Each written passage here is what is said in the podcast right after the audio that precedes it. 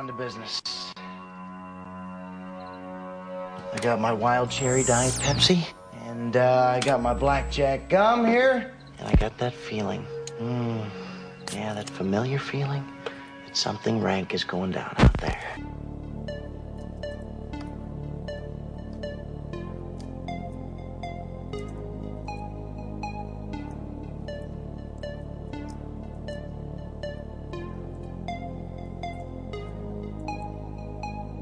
I'm funny how? I mean, funny like I'm a clown. I amuse you. I make you laugh.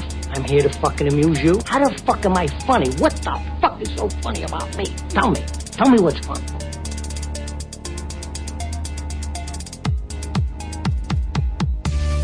Oh, me, sir, God damn it!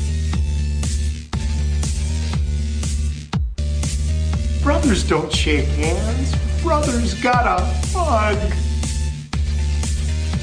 Come to the coast. We'll get together, have a few laughs. You! As far back as I can remember, I always wanted to be a gangster. You ever seen a grown man naked?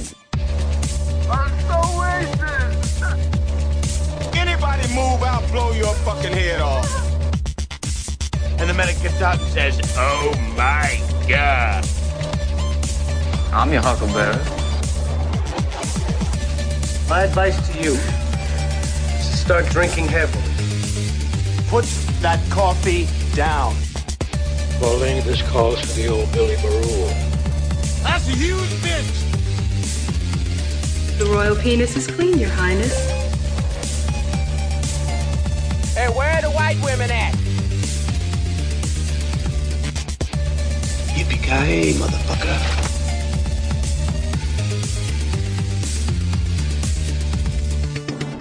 It's over, Johnny. It's over!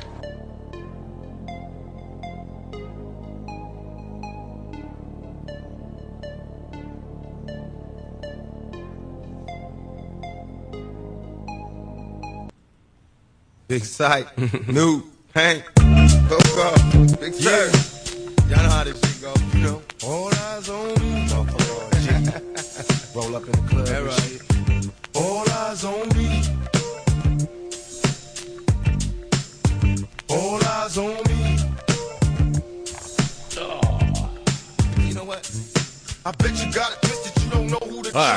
Can't play the whole song. We'll never get this motherfucker on YouTube if we do.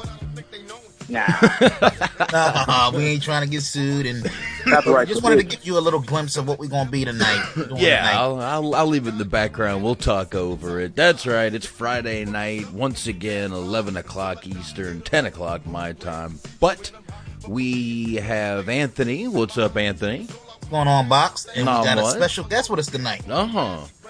We do. We have Cur- Curtis with us tonight. What's up, man? What a hoes at, man? What's going on, man? Where the going white on, women man? at? Thanks for All joining right. us tonight, man. no problem, no problem. All right. So we were planning on talking about Juice and Tupac Shakur. Yes, sir. Yeah. Yes, sir. This is gonna be a good one, man. And I, uh, man, I hadn't seen Juice in a long time. It was good to get to watch it again. Honestly. Yes. And hopefully by the end of the night show, we're gonna find out who truly has the juice. Yeah, because Omar Amongst us three. O- Omar didn't want it, so somebody's got to take it. Omar Epps did not want the juice, so you wanted to start with juice, right? Yeah, let's start with juice. Let's Uh, start it. Under, underrated, very underrated in my opinion. Um, I think it was a little before its time. This kind of movie, maybe. Yeah, I would Well- say because it, it came out around the time like you had New Jack City and Mm-hmm. Boys in the Hood. They all kind of came out around the- came out around the same time. But Juice was one of the um, front runners. Yeah, yeah, it was. Uh, let's see. This was 1992. When 92. was? Yeah, when was all the other movies? Good question. Now. Well, New Jack came out the year prior. New Jack came out in '91. Okay. Okay. Yeah. All right, so there's yeah, yeah, it did, ninety one. So, but I, I definitely an underrated movie. Not sure why it didn't. uh Not sure Well- why it didn't do great. I think the reason why maybe it didn't have as much impact as like a New Jack City did Mhm. is because though it was, it, I mean, it had great storytelling. I mean, it really kind of was a launching pad for you know Tupac's acting career as well as you know Omar Epps, and young Omar Epps and Khalil Kain. But also, if you compare it to New Jack City, New Jack really tackled that societal issue that we were having with the crack epidemic. I mean, Mhm. that was really blowing up in the black community, and they really tackled it. Yeah, exactly. As Oh, well yeah. as had a lot of breakout performances. You know, you had Wesley Snipes, and I mean, the New Jack Swing movement was in there as well, and everything. So, and plus, to me, that's like the most quotable movie of all time. I mean, that movie is full of like dope quotes. Oh, that's So I great. think along with all of that, maybe that's why, um, you know, Juice really didn't get as much hype and as much praise as it could have because maybe it didn't tackle as many issues or have as much flash as Mhm. New Jack did. But it was still great in its own right, though. Well, Oh yeah, definitely. Yeah, definitely. And you know, to say it wasn't great is kind of underselling the movie. The budget was Yeah. five million. It grossed over twenty million in the United Yep. States. It didn't do horrible. It's just, I, I think it was.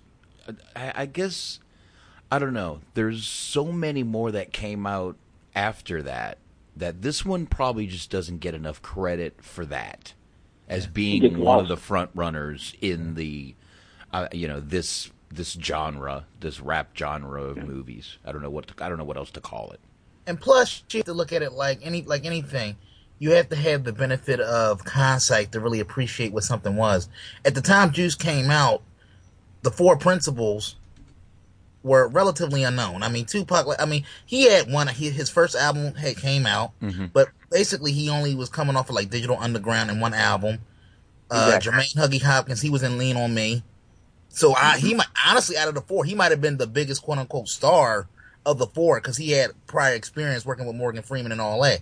Pac was basically just getting into the acting game. Omar Epps, I gotta check and I gotta check his IDMB. I think that might have been his first major role. So you were He dealing was. with a lot of unknowns at the time. And then let me tell you, Omar Epps, man, if if there was a football movie in the '90s, he was in it.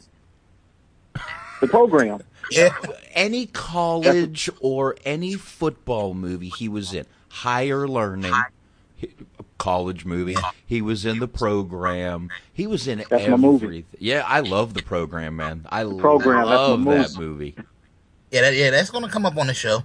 Oh hell yeah, we're gonna have to do that one one day. Ah, damn it. Program Major League Two. Yeah, He took over uh, Wesley Snipes' role in the first one. yeah. So, And uh, his role in uh, uh, Don't Be This, where he basically spoofed his role in Higher Learning, was gold. That- that- I mean, that's Yeah. yeah, that he yeah that was funny. And they even called him Malik. And they one of got those scenes. This is the Tupac episode, but Omar Epps is another guy that kind of gets forgotten about, but uh, chops on him. Yeah, I don't know, but yeah, he Yeah. he, he definitely had a fucking he, he had a probably a good enough career back then to where he doesn't have to work now. Very true. Oh, don't forget Love and Basketball too. Oh yeah, Hmm. and uh, House wasn't he on? I didn't Yeah. really watch House like that, but he was on for the whole eight nine year running on run, House. right? Oh, I didn't know that. Yeah, he was one of the doctors. I mean, I, I I'm not a House fan, so please forgive me if anybody listening right now was a fan of the show. He was on the show. I know he was on the show for damn near the whole uh, run of the series, but I'm not sure if he was on it from the beginning. Well, 100, 174 episodes. Oh, bam! Mhm. There you go. Yeah, that's a lot. He was also on a show called Resurrection. Yeah. TV show. Another another flick. Uh, he was in the wood. I, that's very. I like that movie. Yep. Yeah, Dracula 2000. I'm just looking at what I've seen. ER, he did a he was in ER for a little while. He, He was. he- yeah, this guy did some good shit, man. Yeah, like I said, it's, it's funny. Like in doing this, uh, since we started this podcast box, wouldn't you say you kind of great? You kind of um gained a new appreciation for uh, I guess the mid card of the movie industry is the best way I can put it. Guys that you you you didn't see for years, but you're amazed when you really do your research and your Mhm. history up on them. That wow, they did a lot of shit. Yeah, and I never Like saw him like House Mackay. Pfeiffer. Yeah. Yeah. Another guy, uh, Bokeem Woodbine, pops up in a lot of shit. Yeah, and we, we've talked about him. I told you, I think he's underrated. He was, um, what was I? I was watching The Big Hit the other day, and I fucking love that movie. Uh, uh what is it? Uh, hundred thousand miles to Graceland or whatever. Yeah. I know you didn't see it, Box, but Kurt, did you ever see a movie called Strapped? No. No. Oh, you it's on YouTube, so uh, look it up. It, it, it was actually Okay. Bokeem Woodbine's first flick. It was it started out on it was an HBO original movie, and that that movie dope, man. Gotta check that shit out. I bet. Yeah, this movie also had uh, Khalil Kain, who I remembered from Renaissance Man with Danny DeVito and you know Kadeem Hardison and all them people, and uh, uh, Samuel Jackson was in this movie. Trip. A trip talking about the snappy nappy dugout. Yes, That's what I. yeah, say, yeah. Every time I think of this movie, I think of that line. Well, I don't even know why you stayed around messing with her because she had the snappy nappy duck. The snappy nappy dugout. Okay. Yeah, that was a Booker T's inspiration for the Shucky Ducky Quack Quack. I guarantee you, if you ask him, he probably say, "Yeah, I heard it there." No, that's. I mean, he got the fucking "Can you dig it" from the Warriors. Yep. So, heh, he might be a film stealing motherfucker. Yeah, but uh, what do you say, guys? Let's get into Juice, 1992. Okay. Overall thoughts. Awesome. We get into the meat of the movie. Like, like what do you, on a great on a scale of one to ten, what would you give it? Oh, I might have to. I would go eight, seven, seven, seven to eight, somewhere in there. I definitely go eight. Yeah. I'll give it a nine point five. Matter of fact, I'm gonna give it a fuck that. I'm gonna give it a perfect ten. What? And, I, and I I'll tell and I I'll tell you and blame I'll tell you why. Tupac's perform. I mean, everybody was good in the movie, Mm-hmm. but Mhm. Tupac's performance, and especially for it being his first major role, was so. That it fuck- wasn't by the end of this movie, role. you felt like he was a fucking psychopath. Oh, dude, yeah. But I mean, really, I mean, he and he turned so quick in Yeah. this movie. He did really play. He had a career playing a psychopath. I hate to say. I mean, to the point where everybody. I mean, Kurt, you know where I'm going with this. I remember the uh, the famous Biggie interview where he basically said at one point, Pop just became Bishop. Yeah. he like in real life to the point where he just became Bishop.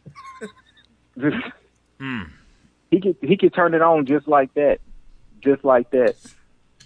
Yeah. Yeah, it, but yeah, the, uh, man, perfect ten. Yeah, I mean, yeah, I mean, You I was honestly, this was the first time I saw the movie in a couple years. Mm-hmm. But I was like, it just from it just took me there. Maybe I don't know. Maybe I'm being a little biased because I'm such a Pac fan, and we're on the 20 year mark of his death, of his passing. Too damn young, by the way. But um, yeah, man, it, it, it's just like everything about the movie, the tone of it, just everything about it. At least for me personally, just kind of like fit. Perfect tone, perfect everything. Nothing about the movie. Looking back on it, just everything holds up well with it. Yeah, I mean the acting wasn't. I mean they were all so young. The acting wasn't spot on, but eh, they were. I, I put it to you like this: for what they, for the tone they were going for, and the um the point they were trying to get across, it fit. Nobody, Alright. like in I other mean- words, you felt like everybody played that role. You could picture them being like this in real life. Uh huh. It wasn't over the top acting. You didn't feel like anybody was like out of place, if that makes sense. Like everybody kind of like it was stayed good in their casting. wheelhouse. Yeah, it was, and the cat, and you, like Curtis just said, the casting was good, and he's right. It was, it was really good. But um, I don't know. I mean, do we just start getting into the movie now? I guess. I mean, I, I say it like this. I can't. I personally can't give it a ten because I gave New Jack City a ten, so I kind of got at least put it a couple of notches under New Jack. but um, I feel where Ant coming from because they did such a great job with really showing the perspective of you know each of them, Bishop, Q, you know Raheem, Mm-hmm. as far as you know their life and where they were headed at. As far as like let's say Bishop, you know he a guy you know had a great talent as far as DJing. And yeah, he was a little lost out there, but he was really focused and driven, and he was really determined to make something out of himself with that gift. Yeah. See Yeah. it from you see it from um, I think I just said Bishop. You see it from Q. You go to Talk and you go to Bishop, and you see that at that particular point, they really don't divulge really much into really what happened with his life But you could tell by that point he really had kind of really given up, and at that point was just doing what he had to do to get by and to take care of his family. It almost cost him his life at one point when he was going to help old boy rob that liquor store, that bar. Yeah. Mhm. But they did a really great job of just showing it from everybody's perspective. I Yeah. just like that. and they had a short time to show Raheem. You know, just you know, not to spoil anything, Exactly. but uh, I mean, Raheem was killed early in the movie by Tupac's Very. character. Uh, Very. you know, so they didn't have much time, but I mean, you know, they immediately showed, you know, he was a father trying to, an Mm-hmm. immature father trying to act older than he was, way over his head. But uh, yeah, I mean, honestly, they focused on, uh, I'd say the three more than they did uh, Steel. Was his name Steel? Exactly. Yeah. Yes, yeah, He was like just was kind of like there. You could kind of tell, like, I don't know, eh, the the the way the the general gist of his character was, he was like borderline nerd cool. If, if, if that's the way I could, the best way I could describe him, Mhm. like he was cool enough to hang where they accepted him. But he was still like the nerd type where like he's still worried about getting in trouble. Like the scene, oh y'all fucking up my parents' house. I cook for y'all. Y'all fucking my shit up. I gotta explain to my mama how y'all broke my vase.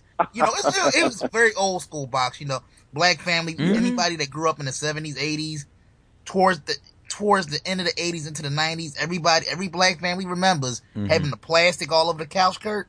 All over the couch. Yep. You can't touch shit. We weren't even allowed to sit on the couch. That wasn't for you. You you sat on the floor. That the couch is just there for decoration. you sat on the floor. That's for decoration and company. yeah, yeah. That's some boys Yeah, in the hood shit right Yeah, I was looking at that scene like, yeah, I remember them days. Yeah, buddy.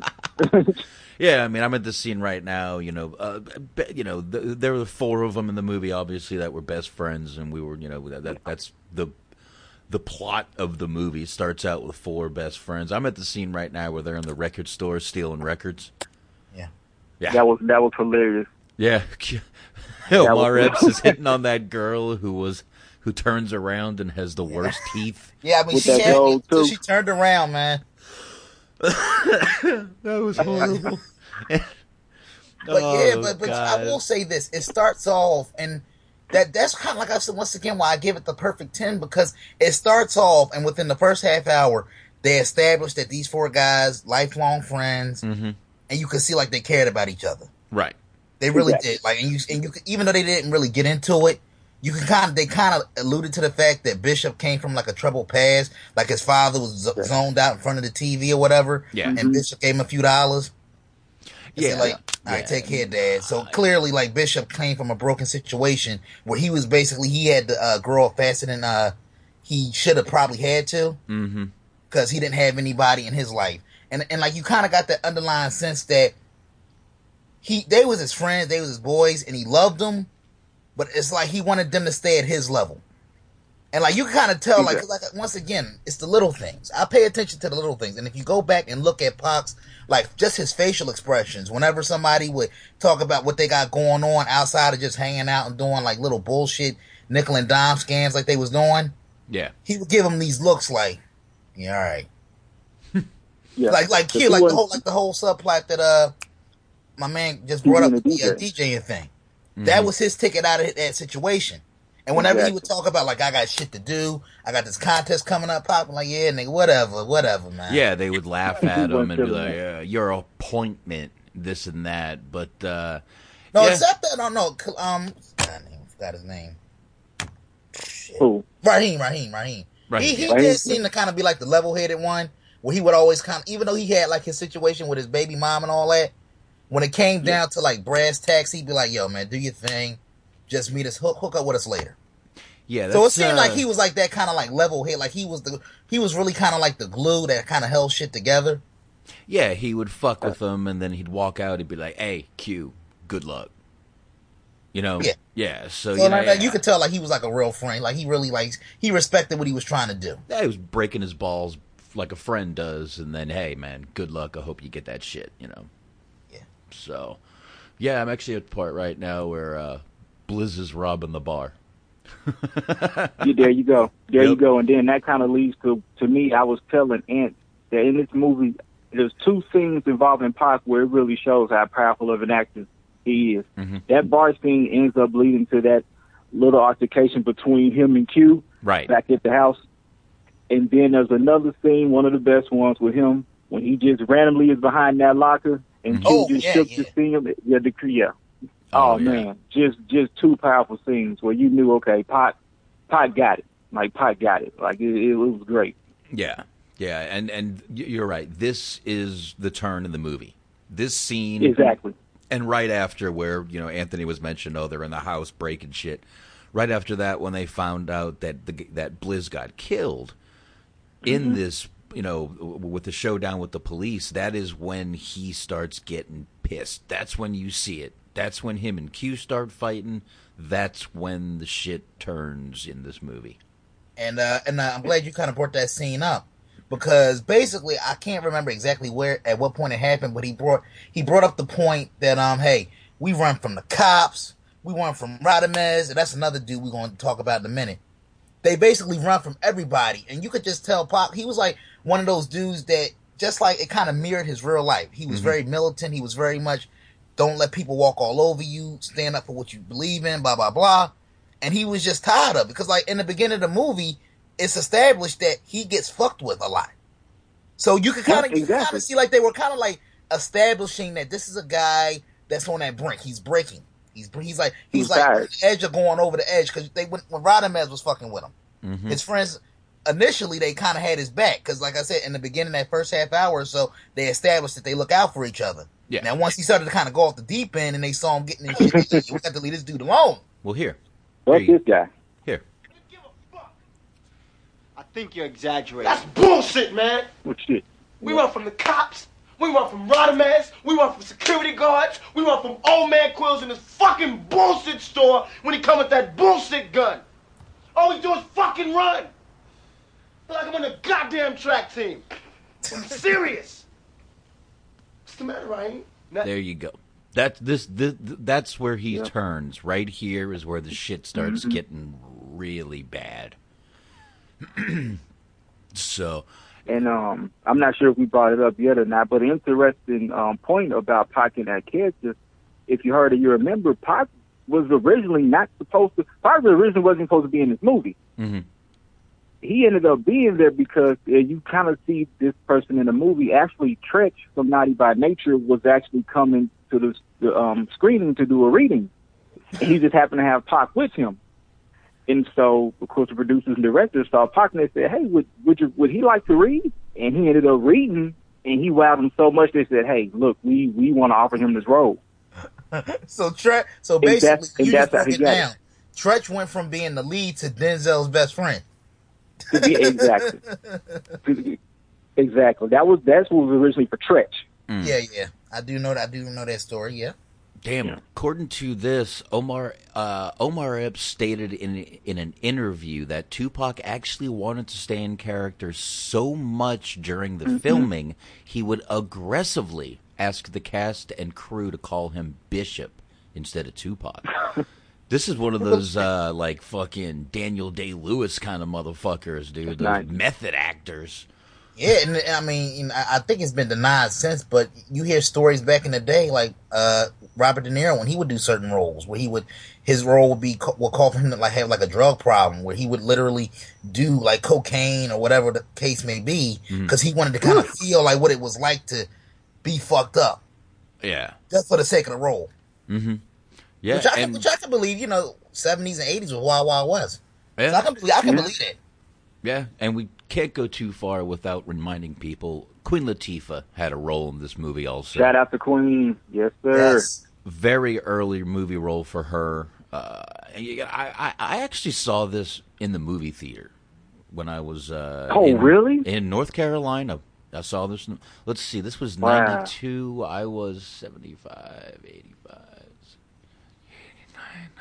I was 17, I was 17 years old, so yeah. I Wow. actually I just moved to Florida, so I saw this in Florida.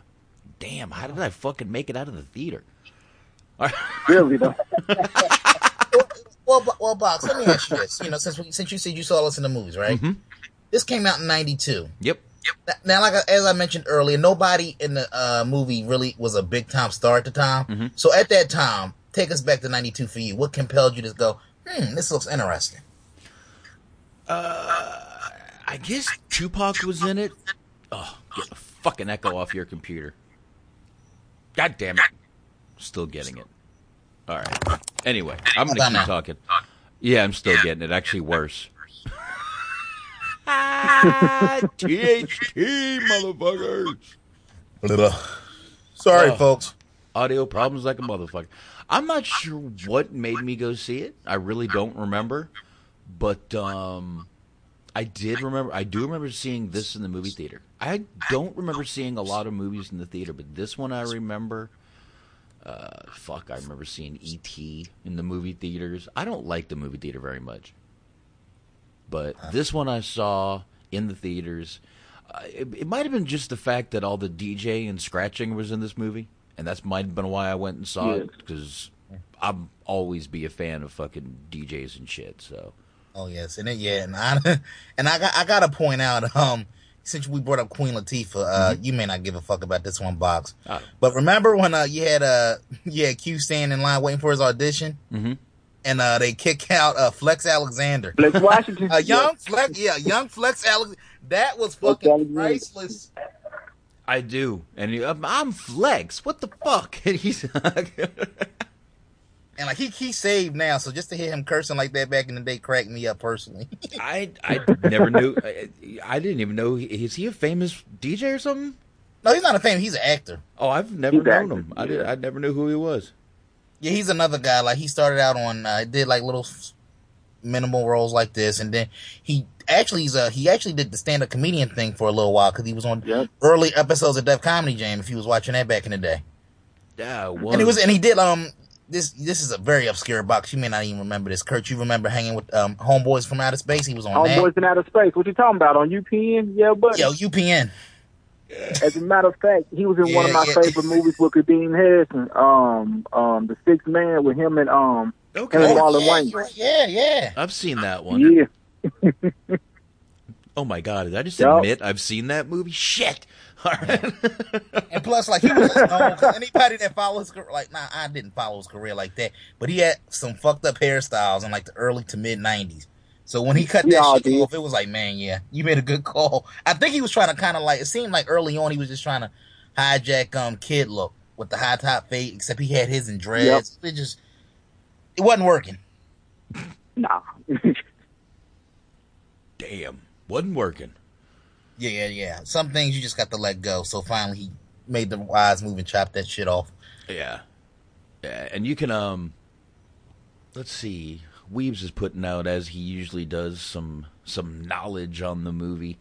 Uh, let's see. The movie was filmed in 1991. Daryl Mitchell, Treach Moneybee, and Donald Faison had auditioned for the role of R- Roland Bishop. Tupac accompanied. Money B to the audition and was asked to read. Tupac received the role of Roland Bishop after throwing a chair. Trenchant Damn. Treach and Faison landed cameo roles as rival gang member and a high school student. So, damn. Yeah, Donald Faison, another guy. Hey, Tupac was a bad motherfucker, dude. Yeah, and that, honestly, that's what they, you know, they don't do that no more. But that method acting is what gets you jobs. You know, not the sidetrack, but uh, the story goes that uh, Judd Nelson got the role of uh in the Breakfast Club because he basically went in there and he was an asshole. He basically he almost got to the point where he almost got fired, or they almost told him to leave. But then John Hughes stepped in and said, "No, this he's perfect." Yeah, I'm He like he dude. had that kind of commitment to the role, like how he was dressed in the movie. Yeah. Is how he showed up to the audition. Oh, I mean, you know, like uh, Jim Carrey for Man on the Moon, they said he was being rude to people and on the cast and just in that character the whole time. You got Daniel Day Lewis, who they said was totally freaky on in Gangs of New York because he wouldn't get out of that goddamn butcher role.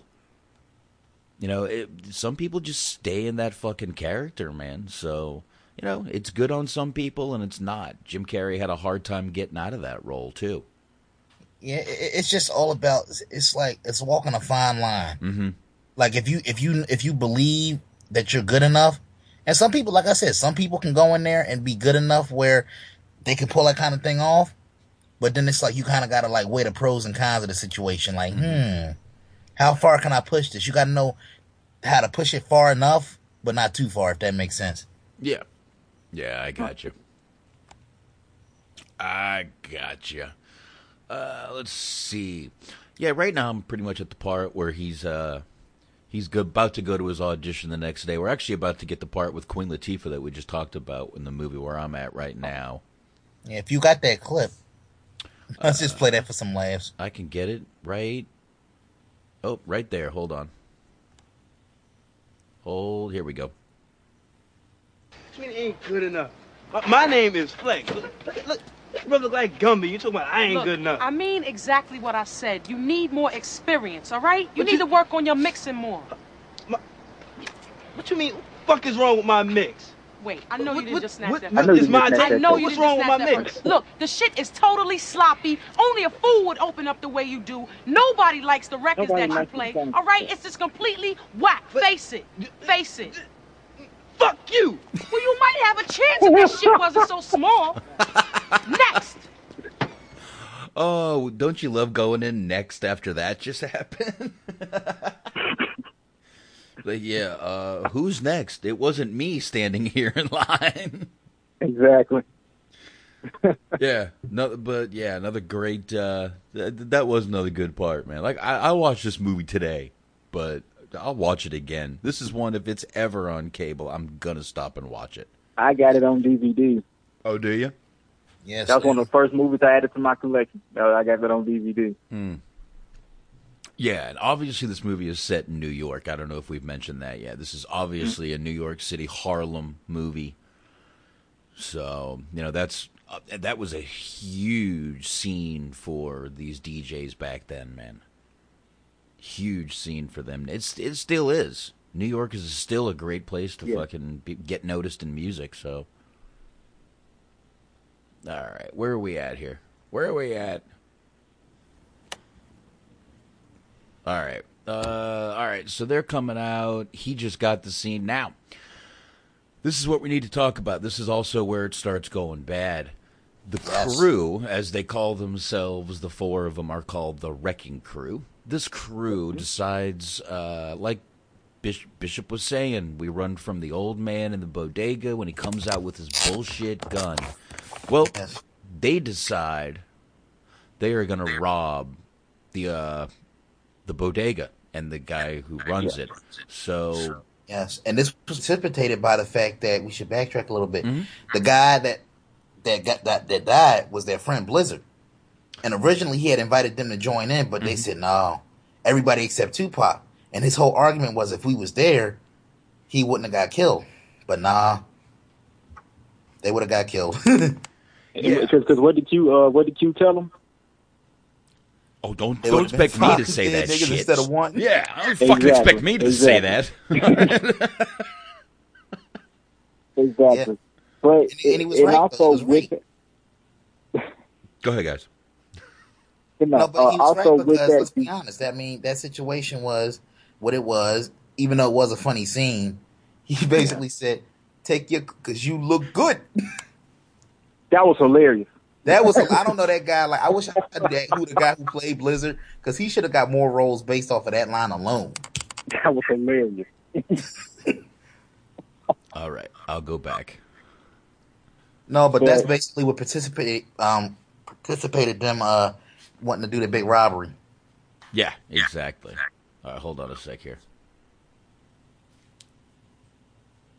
All right, everybody, put your hands in the air and face the fucking ball. Oh shit! Don't look at me, goddammit! Hey, yo, Q, you want a piece of this? Nah, man, I'm alright. All right, everybody, stand. Take your fucking clothes off. Hurry up, cause you look good. There you go. Yes, like I said, this like I said, this had some undercover savage moments in this flick. As completely, you know, obviously it's a brutal scene and he's robbing a store, but goddamn, that was funny. Because you. Man, let me ask you, like, what do you think? Did you think they balanced it right with the comedy and the seriousness? Because it just seemed like at certain points they were kind of like, no matter when a scene got too heavy, they were kind of throwing a little bit of a, a few elements of comedy just to kind of like bring you bring you back down a little bit, like an emotional Kind roller of cut it a little bit. Ah, so you're saying they threw a little message in there. Yeah. and then back to the comedy. Okay. Uh, uh, it was a good. I mean, there wasn't. A, if you think about it, how many really funny lines were in this movie? It it, it took it started taking a serious turn right around the forty, you know, forty minutes when they decide they really are robbing this bodega. And they're also going to do this on the same night that uh, Omar Epps has a DJ competition. Yeah. So, you know, there's another you know thing another, another hurdle for them to get over but um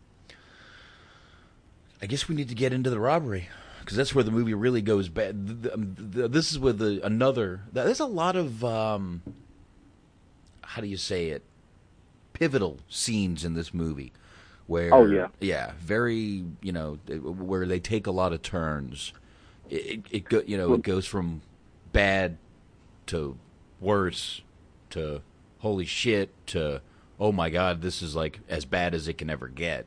Yes. So And this is where Raheem's life really kind of starts to change too. I mean, not just as far as you know. Of course, you know kind of know what happens to him towards mm-hmm. the end. He ends up dying, but you start to see where even a good guy can kind of get caught up by his circumstance and make a bad decision, and it ends up costing him. I mean, all you know, everything you see in the movie, right? He's a really good guy. Least the best out of them and it's the most mature, but he's also somebody who, like you said, has child.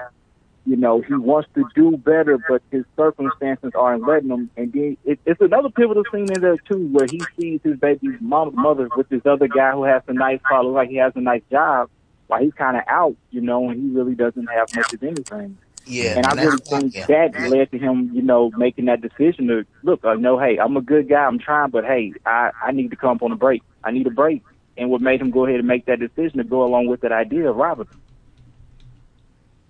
Yeah. Yeah. Yeah. Damn, Anthony, you got to fix that fucking echo. Uh, but uh, yeah, yeah, Kurt, you're 100 percent correct. Yeah, there's just so many. It's it's it's kind of a weird movie where there are a lot of those moments that just kind of take the whole fucking movie over. Yeah. You know, and and uh, twist it, it twists it. Okay, you know it. Like I was saying, it goes from bad to worse really fast, but it explains why it's bad, and those are the points that they show you. Um, obviously, like I was saying before, the night they decide to rob this bodega is the same night that uh, Q, Omar Epps' character in the movie, is going to be DJing in a competition. Yes. So they're going to kind of use the competition as an alibi, you know, which is what they were planning. Let him go up in between sets. They're going to go rob the store, which actually isn't a bad plan. No, actually not it's pretty smart. It is, but obviously uh, something goes wrong when they go to do this. Uh, somehow, Steel says one of their names, and Bishop, obviously Tupac's character, ends up shooting the clerk uh, in the head, kills him, and they run. And you guys can uh, go ahead and jump in here and tell me what you remember from here. They run, and that's kind of where they kind of like go to like a, I guess like under an abandoned building, apartment building, mm-hmm. and they kind of get into an argument about everything. And that's when the movie, you know, like you guys were talking about earlier, takes a big time turn. Mm-hmm. Because I think Raheem, this is the part where basically Raheem gets killed. Right. And like right. he's trying to be like the level head, calm everybody down. And he basically said, well, Fats, Tupac was over here in his eloquent way, he said, Fats over here said your name. Mm-hmm. So it was only a matter of time before the cop, it got back around to us. Which he had a point. To a, you know, he had a point, but it's like he did kind of overreact blowing the guy's brains out because if he hadn't killed him, that was like a domino effect. Mm-hmm. He killed the guy and that kind of indirectly led to Raheem and Pac on that rampage, killing everybody. Right. Yeah. And I think when they got into it, and uh, Kurt, you can back me up on this. I don't think Raheem honestly thought he would kill him because this is somebody he grew up with, somebody mm-hmm. he knew. No, he knew he had like a short fuse, but we all got he friends like that. We know that short fuse, but you never think it's going to lead to that.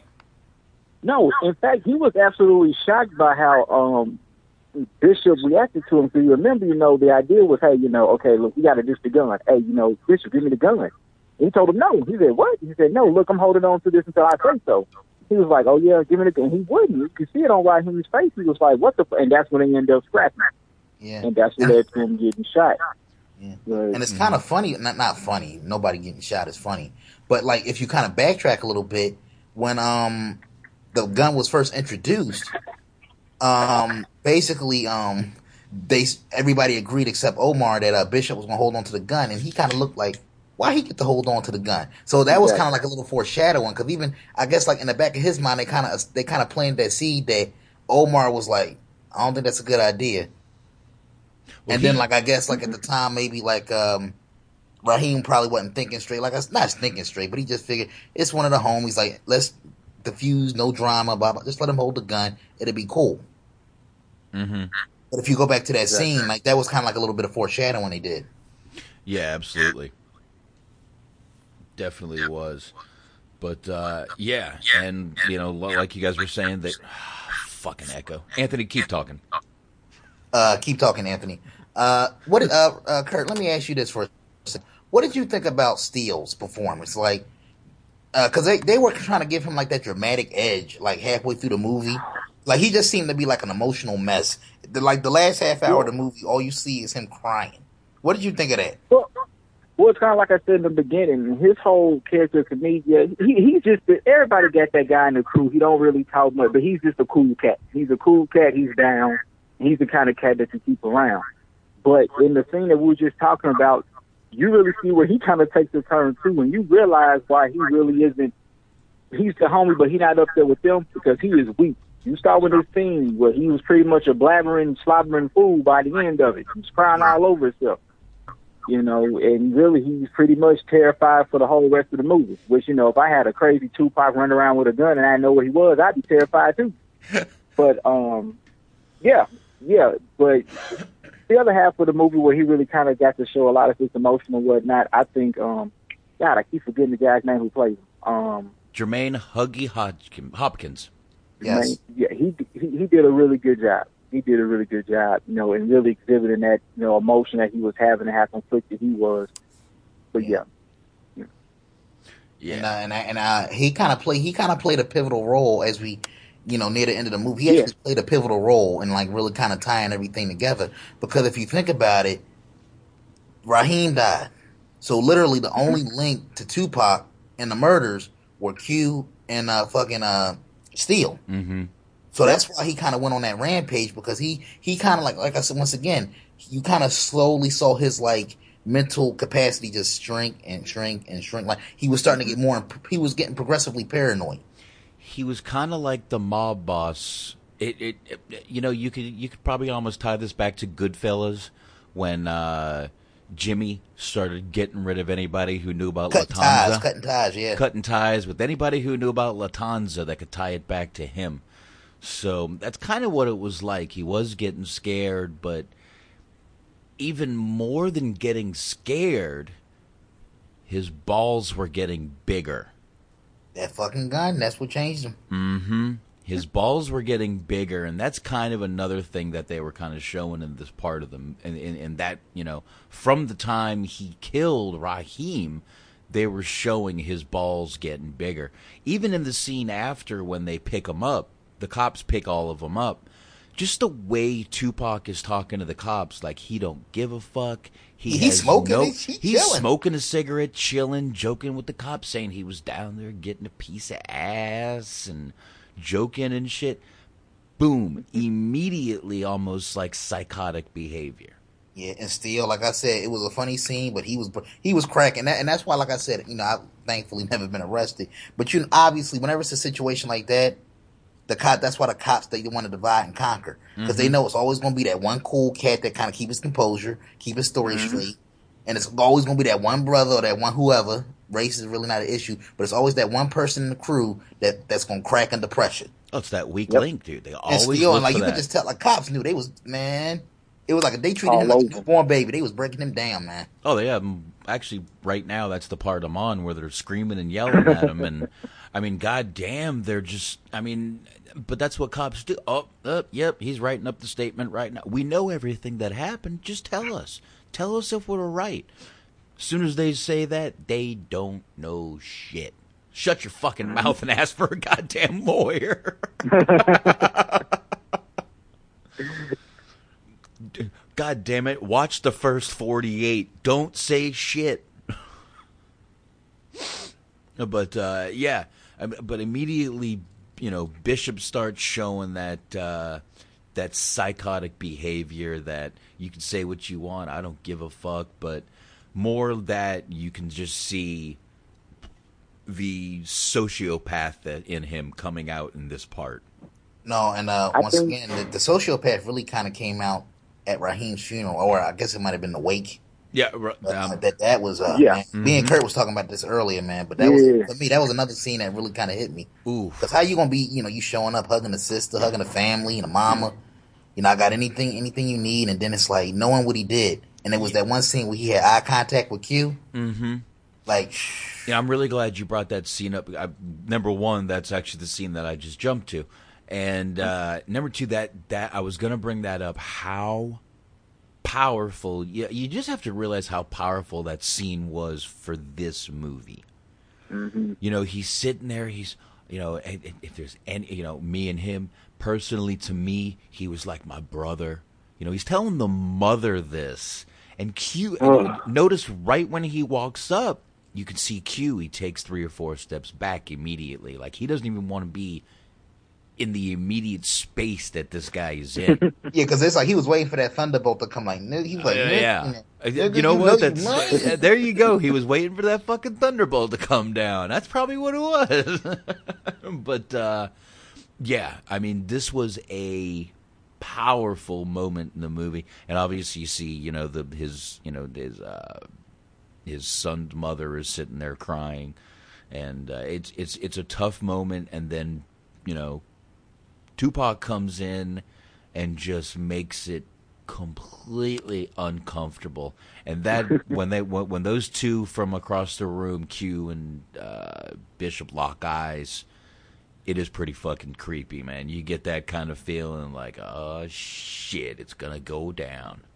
Yeah, because I, you know, and you know, this is still on subject of Tupac, and, I, and maybe just getting older in perspective, but um, you know, and like doing some research and looking up some things and some clips and pictures to use for the show and promote the show. Looking at old pictures of Pac, he really his eyes did a lot of the talking for him. Mm. Like if you look at old yeah. pictures and you just look at his eyes, his eyes said a whole lot without him having to say a word. Yeah, like he really, he really, he really has expressive eyes, and a lot of his like expression, you could just like tell, like where he was coming from, like where what emotion he was trying to feel. He was trying to make you feel just if you just paid attention to his eyes. Yeah. Well, exactly. if you remember, and plus, Pac came from that background. I mean, he was a visual arts drama type student growing up. So I mean, he learned how to emote really well and how to act and everything from there too would have been a great wrestler. Here, here we go. I'll actually do this. Here we go. Take care of that. Okay. Excuse me. Remember me, Miss Porter? I'm Roland Bishop. Yes, Roland. Thanks for coming. You don't have to thank me for that. I mean, Raheem was one of my best friends. It's really nice to see people come together like this when something bad happens, you know. I yes. mean, personally, for me though, Raheem was like my brother. I mean, he was more than a brother. I mean, we did everything together. Just kicking it every day.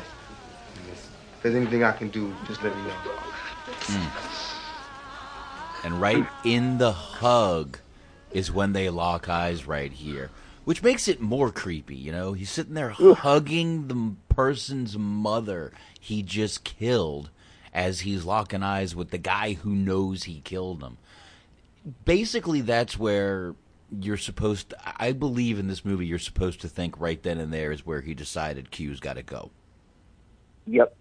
I think that's probably my opinion of this part, but no, that, that's a good observation mm-hmm. because I think honestly to take it back a step further, foreshadowing the moment he killed Raheem, mm-hmm. and like I said, you don't have, you don't have to be like a psych major he analyzed that situation point. Pac just seems like he his move, especially his role in this movie. It just seemed like he was street smart. He observed everybody, and he was probably looking at the reactions, and he probably knew from that moment, the moment he killed Raheem, and he looking, he got Steel over here. He's a blubbering mess. He can't keep his shit together. Right. Q was probably borderline because he could keep his shit together, but you never know how you know he might crack that famous scene from Goodfellas. I don't know about you sometimes, Henry. You look like you might crack under pressure. You never know. Hendry, fuck you, think Hendry. he, he decided at that point that oh, you, you, y'all got to go. Fucking Y'all got to go. Hendry. Yeah, yeah, and and right after you can kind of see Q. I, I know we're using their movie names, but fuck it, it's easier. Q kind of starts right then and there, trying to cut ties with them. Uh, You know, he's even uh, Q. Uh, Bishop comes by his house, and he does. You know, he grabs his brother, say, you know, don't tell him I'm here anymore. Don't go to the door. Don't even talk to him anymore. He's immediately trying to cut ties and see if maybe just that'll, you know, back him off because he knows that uh, Bishop's going crazy in this in this movie. They even saw him and Steel even saw um Bishop about to get jumped by that rival gang and then took a step back and ran off and didn't even help him. Yeah, yeah, that's uh, and, you know, that that's the next scene. Let's get into that fucking scene. Oh yeah, yeah. Let's do it. Go ahead, man. Rodriguez. You started. Keep going. Yeah, basically, But yeah. Radamez, I, and I'll be honest, I, I kind of cheered when Radamez got his because he was established pretty much early on as an asshole. So I, I was actually kind of glad that he got took out the game. I'm sorry. Oh fuck! All right, you're right. I, I kind of did too. But real quick, right before that scene is the one where they're in school and uh, The locker. the locker. Yeah, yeah, we got to hear We, this. we- Right we- we there. can't gloss over that Let- let's, scene. uh, that's fucking, uh, another. Fade out minute. Play this. Yeah, that's another scene. I I could play it. I guess I could. Hold on, let me see here. Where am I at here? Ooh, What's up? What's up? I ain't seen in a couple days. What's been happening? Man, get off that shit. It's over. It ain't nothing nobody can do about it now. What do you want from me, man? Nothing. Just came to see if you was alright. See how you been doing. Well, I ain't. I ain't talked to nobody, alright? I know. Crew. Always will be. I just came to see what's up. Let me tell you something, B. I'm only playing your fucking game because ain't shit else to do. But don't you ever pull a gun on me again in your life. Well, I hope I won't have to. Yeah, we all go down if you do, because we all crew. Just try me if you think I'm bullshit.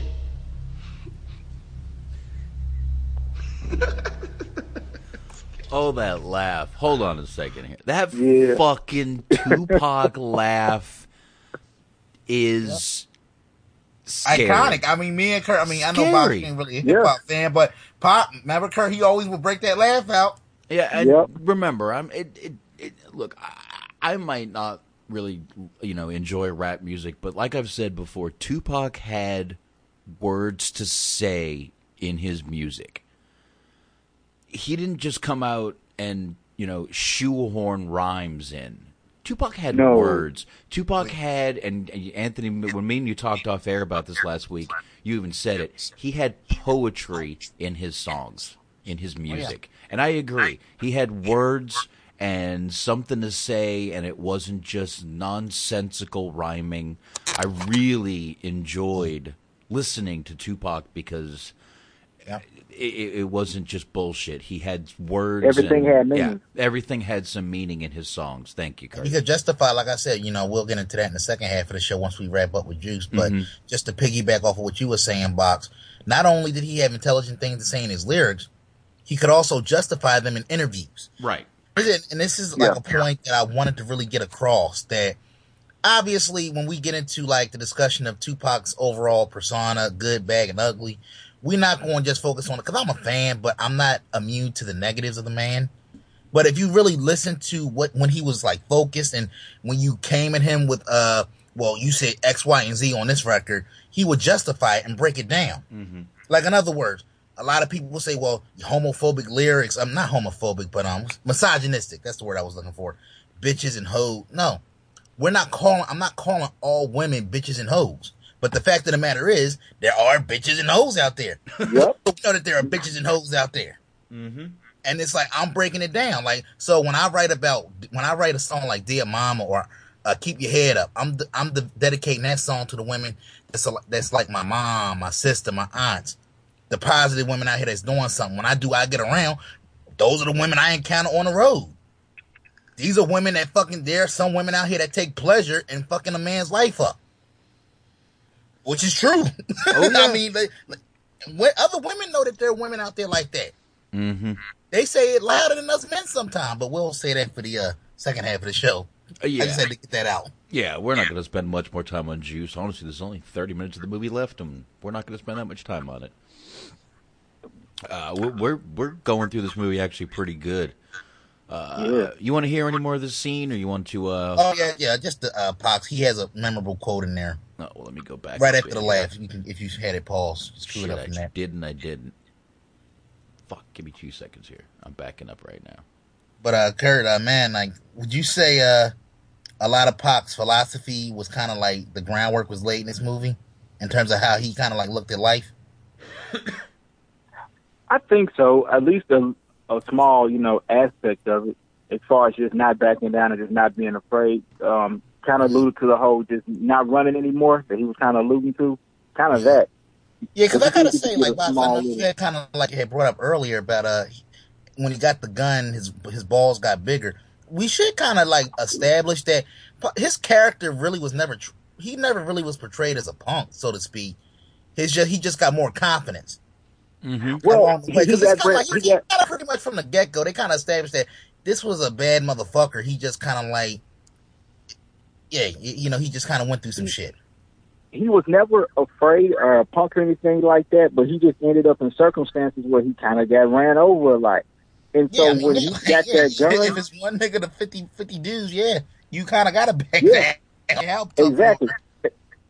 And so that's the big part about having that gun. I think when he finally, when he got that gun in his hands, he finally felt powerful. For the first time, he felt like he didn't have to run he felt strong. He felt protected. He felt like, okay, like he, I got the juice now. With this gun, that's what I got. I don't have to fear anybody anymore. And that's when you see him kind of really start turning and getting kind of crazy and, you know, get more tough because he had that weapon. Mm-hmm. Yeah, because I look at it like this. Like you look at uh, Rodamez, for example. That to me, like, I'm not speaking on the man in real life. I'm talking about his character. Obviously, yeah. that's a guy, when he was around his crew, when he knew he had people to back him up, he had balls the size of fucking watermelons. But when they yeah. got into that altercation the second time and he ran, and I, I mean, clearly Pac had the gun on him, so Kirsch, you I got a gun though. I mean, I would have ran too. But you kind of saw, you kind of saw that look in his eye, like, oh shit, I fucked with the wrong dude. But by then it was too late. Yeah. So yeah. that kind of told me, like, even if even if the gun wasn't involved in a one on one situation, he still would have bitched out. Probably. Probably. Uh, oh, by the way, I got it back where we needed to be. oh, my man. God, that laugh is good. Look at this. The brother finally decides to stand up like a man and throw down. Too bad Raheem had to die first, huh? It's over. Everything starts from now. We all go down unless we stay together. Ain't no one man above the crew. You know that shit. No, I, I, know what line you're talking about. Crazy, man. Right here.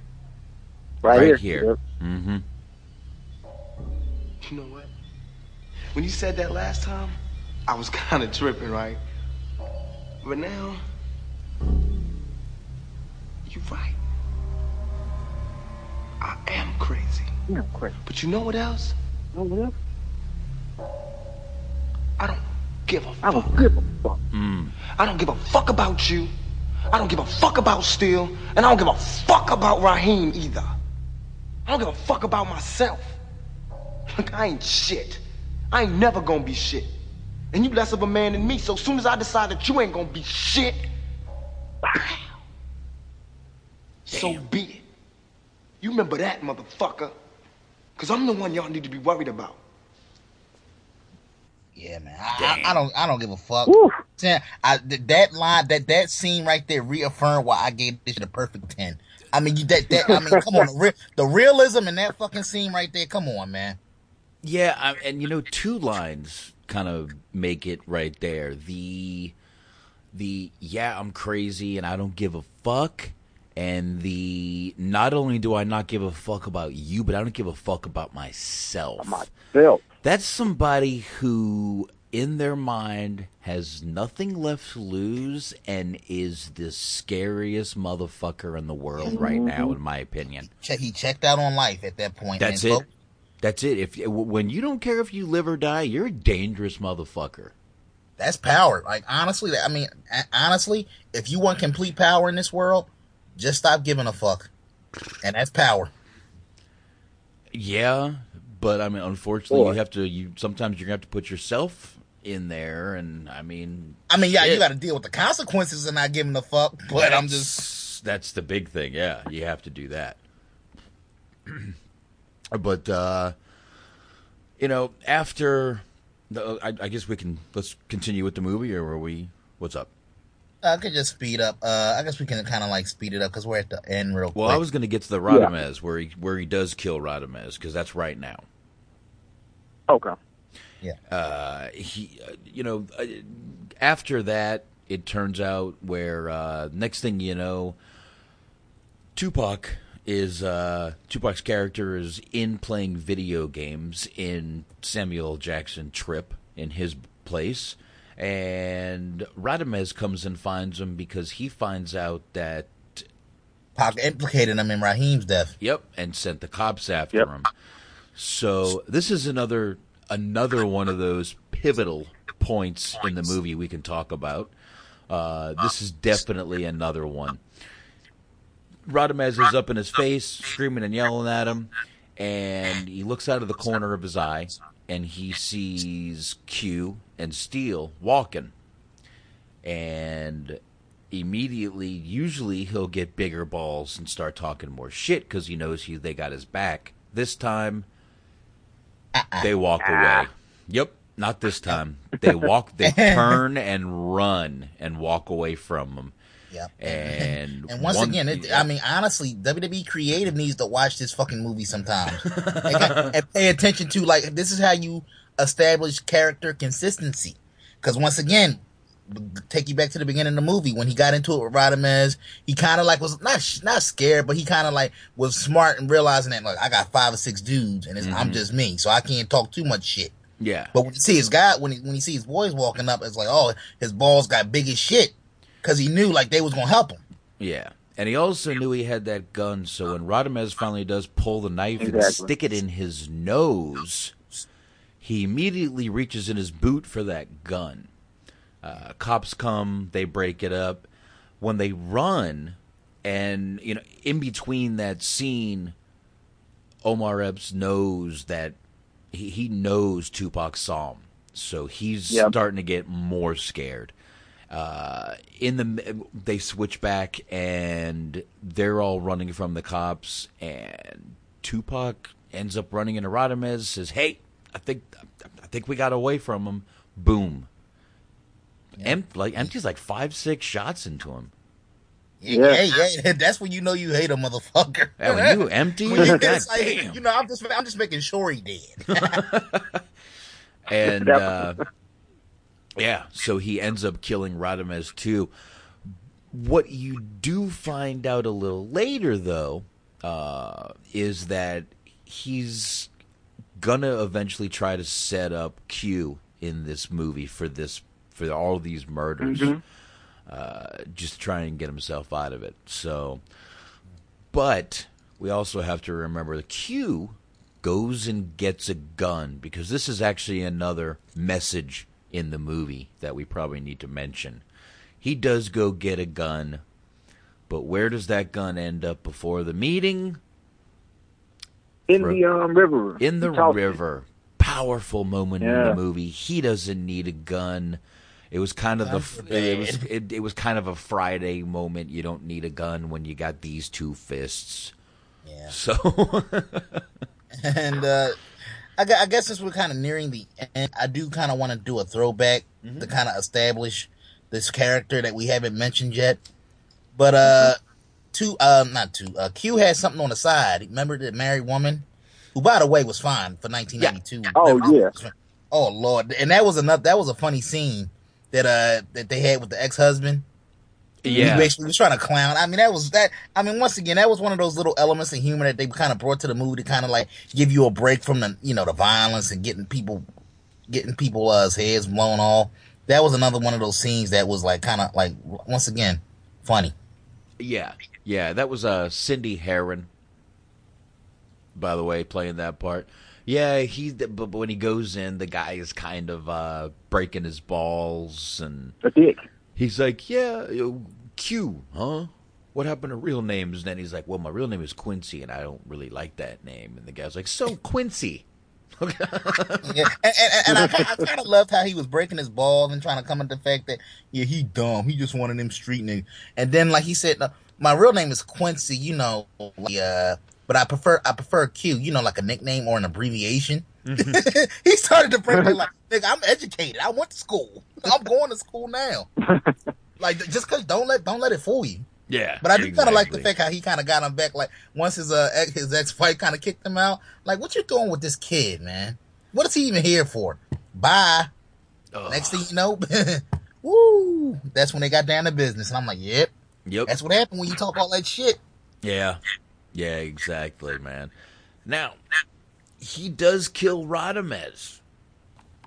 And after that is yet another pivotal scene in this movie because uh, we all, you know, like we said before, he's starting to think it's time to cut ties with some of the people that know about this. And mm-hmm. he catches Steel coming into his apartment and catches him by himself and lures him out into an alley. And we all know what happens here, right? Yeah. Mm-hmm. Yeah, because apparently, and like, I guess like to uh, set like set people up for what we're talking about here. Apparently, like uh, Pop was at the uh, pool hall, you know, just playing games, you know, fucking around, and Steel was supposed to meet him. So, but so apparently, uh, Steel, what he did was did the whole deal where he kind of avoided him, you know, and went home late, hoping he would forget about it and just kind of like move on. Mm-hmm. But then once again, Pop, being that creepy motherfucker, comes out of nowhere. oh, what's up? What happened to you early? I thought we were supposed to hang out. Yeah. And then he, and then that's kind of like he took him back down to the uh, pool hall, and then uh, Steel uh, does the phone call. Right. To right. you, like, and he says, you know, I'm scared. Can you come and get me? Once again, that was it was a bitch move, but I could understand where he was coming from because he knew he already knew the minute fucking Steel, I mean, the minute Pac was at his house, he knew that yep. if he went out with this boy, he wasn't coming back. Well, yep. and if you follow his character, he was scared from the time Raheem got shot the fr- from the time Raheem got shot, he was scared throughout this whole movie. Yep. You know, and that's what his character was the scared kid of the bunch. He was obviously the the younger one of the bunch, kind of the one they were trying to, you know, uh, I don't know, take care of, but you know, he was the younger one of the, in the crew and but he was scared throughout this whole movie. He knew he knew Bishop had gone fucking crazy and was deathly scared of the guy. And rightly so. And rightly so. Uh, because once, you know, once after the phone call, he knew. Because uh, he was obviously on the phone with Q, and Q didn't answer, hung up. Right after that, he goes out, boom, he shoots Steel. And, uh, you know, even says, you know, hey, you just ain't crew no more. Matter of fact, it's right here. I can, uh, if you kind of talk for a minute, I'll be right at that scene. Here we go. Actually, I'm right here now. What's the word? You and Q? You ain't crew no more. See? That's what it's all about. See how scared you are? Don't you get tired of this shit? What the fuck you want from me? Nothing. Nothing. Boom. And you know what? I'm going to pause it because I kind of want to play this scene too because this is where he starts setting up getting rid of Q too.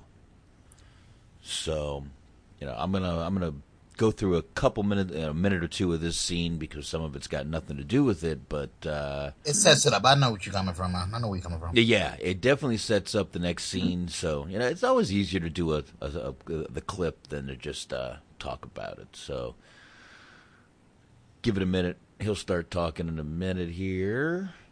Yeah. Here we go. You seen Q around? Mm-hmm. Something I can do for you? Watch that nigga, man. He on some shit. I don't know what's wrong with him. He ain't been acting like himself lately.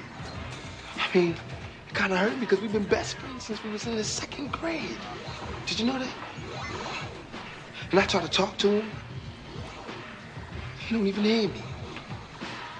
He's gone. I mean, I could look out for myself, but man, I don't know what he might do to Steel. The way he been acting lately.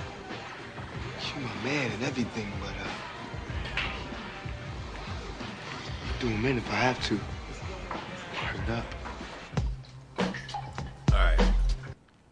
Yeah. So we implicated him already in Steel. I don't know what he might do to Steel, and I know he's my man, but I'll do him in if I have to. And it's kind of weird because you know, telegraph, telephone, tell a nigga because it's like that scene where uh, Steel shot and he survives. No, I'm just saying it is what it is. You know? He- come on, come on, Kurt. You know, you know where I'm coming from on this, man. I feel you, man. You know where I'm coming from because the, the I'm so glad movie- you guys are on here. That's all I'm going to say. the that's why that's part of the reason why I had Kurt on the line because I know you might feel like a little like oh and I can't I can't help you on this part of the convo, but um w- w- the scene was still when he kind of Mhm. survived when we find out that he did survive right yes, he does. That's when he gets up and like uh, I guess at some point he kind of passed out in the street and somebody called the ambulance and they pick him up and you see the part where Q kind of run up on it he runs up too late and all of a sudden you start to see the crowd start to point and go so Mhm. apparently, like Samuel Sam Jackson's character put the word out on the street that yeah, Real y'all might wanna quick. watch out for Q. Well, I mean, Sam, Samuel Jackson in this movie was the guy who knew everything. I mean, Q got the the the, the Audition. DJ He got the- the, audition, um, and before he got told anybody, he was walking away, and Yeah. Samuel like, "Hey, Jackson knew, and he's like, "Hey, I hear things. I hear things." You know. So, yeah, obviously he knew everything. But uh yeah, luckily in this movie Steel did survive. Yeah. Uh but that's actually an important point because he ends up at the hospital where Q's girlfriend we were talking about earlier works. So she finds out what happened and luckily that's that is going to Q- clear Q when he finally gets caught up with the police. So, but he doesn't know that.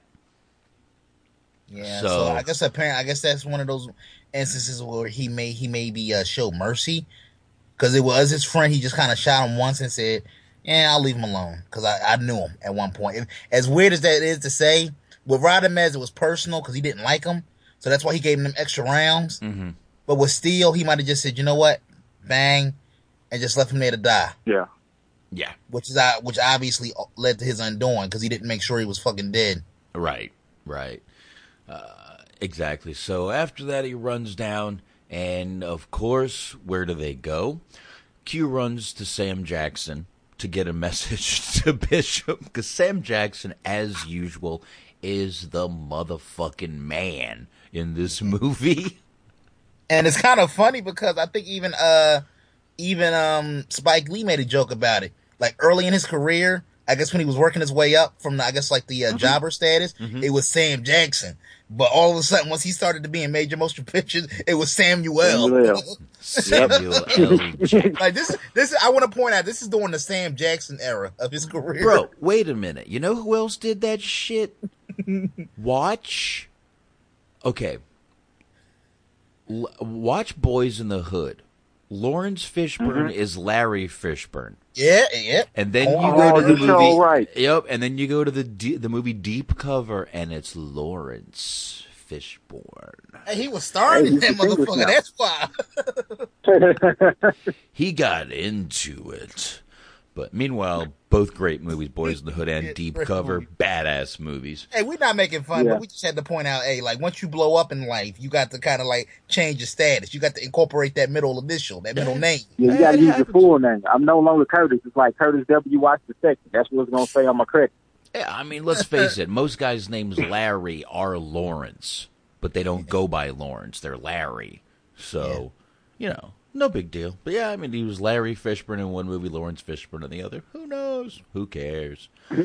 Yeah. But, but, um, But uh, I do, I you know, since we kind of at that scene, I guess like initially uh, when uh, uh Q approached Sam Jackson, kind of uh Sam kind of looked at him sideways a little bit because of what Bishop just told him. right. But because he said, well, "What you talking about? You know me since I was a kid, dude. dude I didn't know known a lot of killers since they was kids. Yes. But I think at some point, I don't. Once again, I pay attention to like people's eyes, and like you could just kind of tell, like the way he looked at Bishop and the way he looked at Q. Like he probably was prone more to believe Q more, maybe because he has known all of these people since they was kids. And it's kind of like he- I guess like when you kind of like establish that type of history, you can kind of tell who's going to grow up to be like a de- a relatively decent human being and who's going to be fucked up. Yeah. So I, and I think that he kind of like saw like oh Q like yeah he's a good kid overall. He he's into some sideways shit sometimes, but I can tell that Bishop kid is a fucked up kid. Mm-hmm. Because he really looked at Bishop like, ah, like he really like, okay, but I'm not sure if I'm really buying this shit from you. You can tell he wasn't he wasn't really kind of co-signing. Yeah. Yeah, he was uh, kind of not sure who to believe at that point. Um, but I guess yeah, this is basically. I mean, we've covered it. We get to the end, the end Yeah, this is scene it. of the movie now, where, uh, damn, I'm at the end. Shit, I can. Yeah. Give me a second. I'll actually play right when, uh, you know, obviously Omar Epps had put out where for for them to meet, somewhere behind a bus station or a diner, and uh, he's waiting for him, and suddenly he comes out of the shadows. Tupac, a great scene, really good scene, and uh, here we go. Instead of me talking about it, here.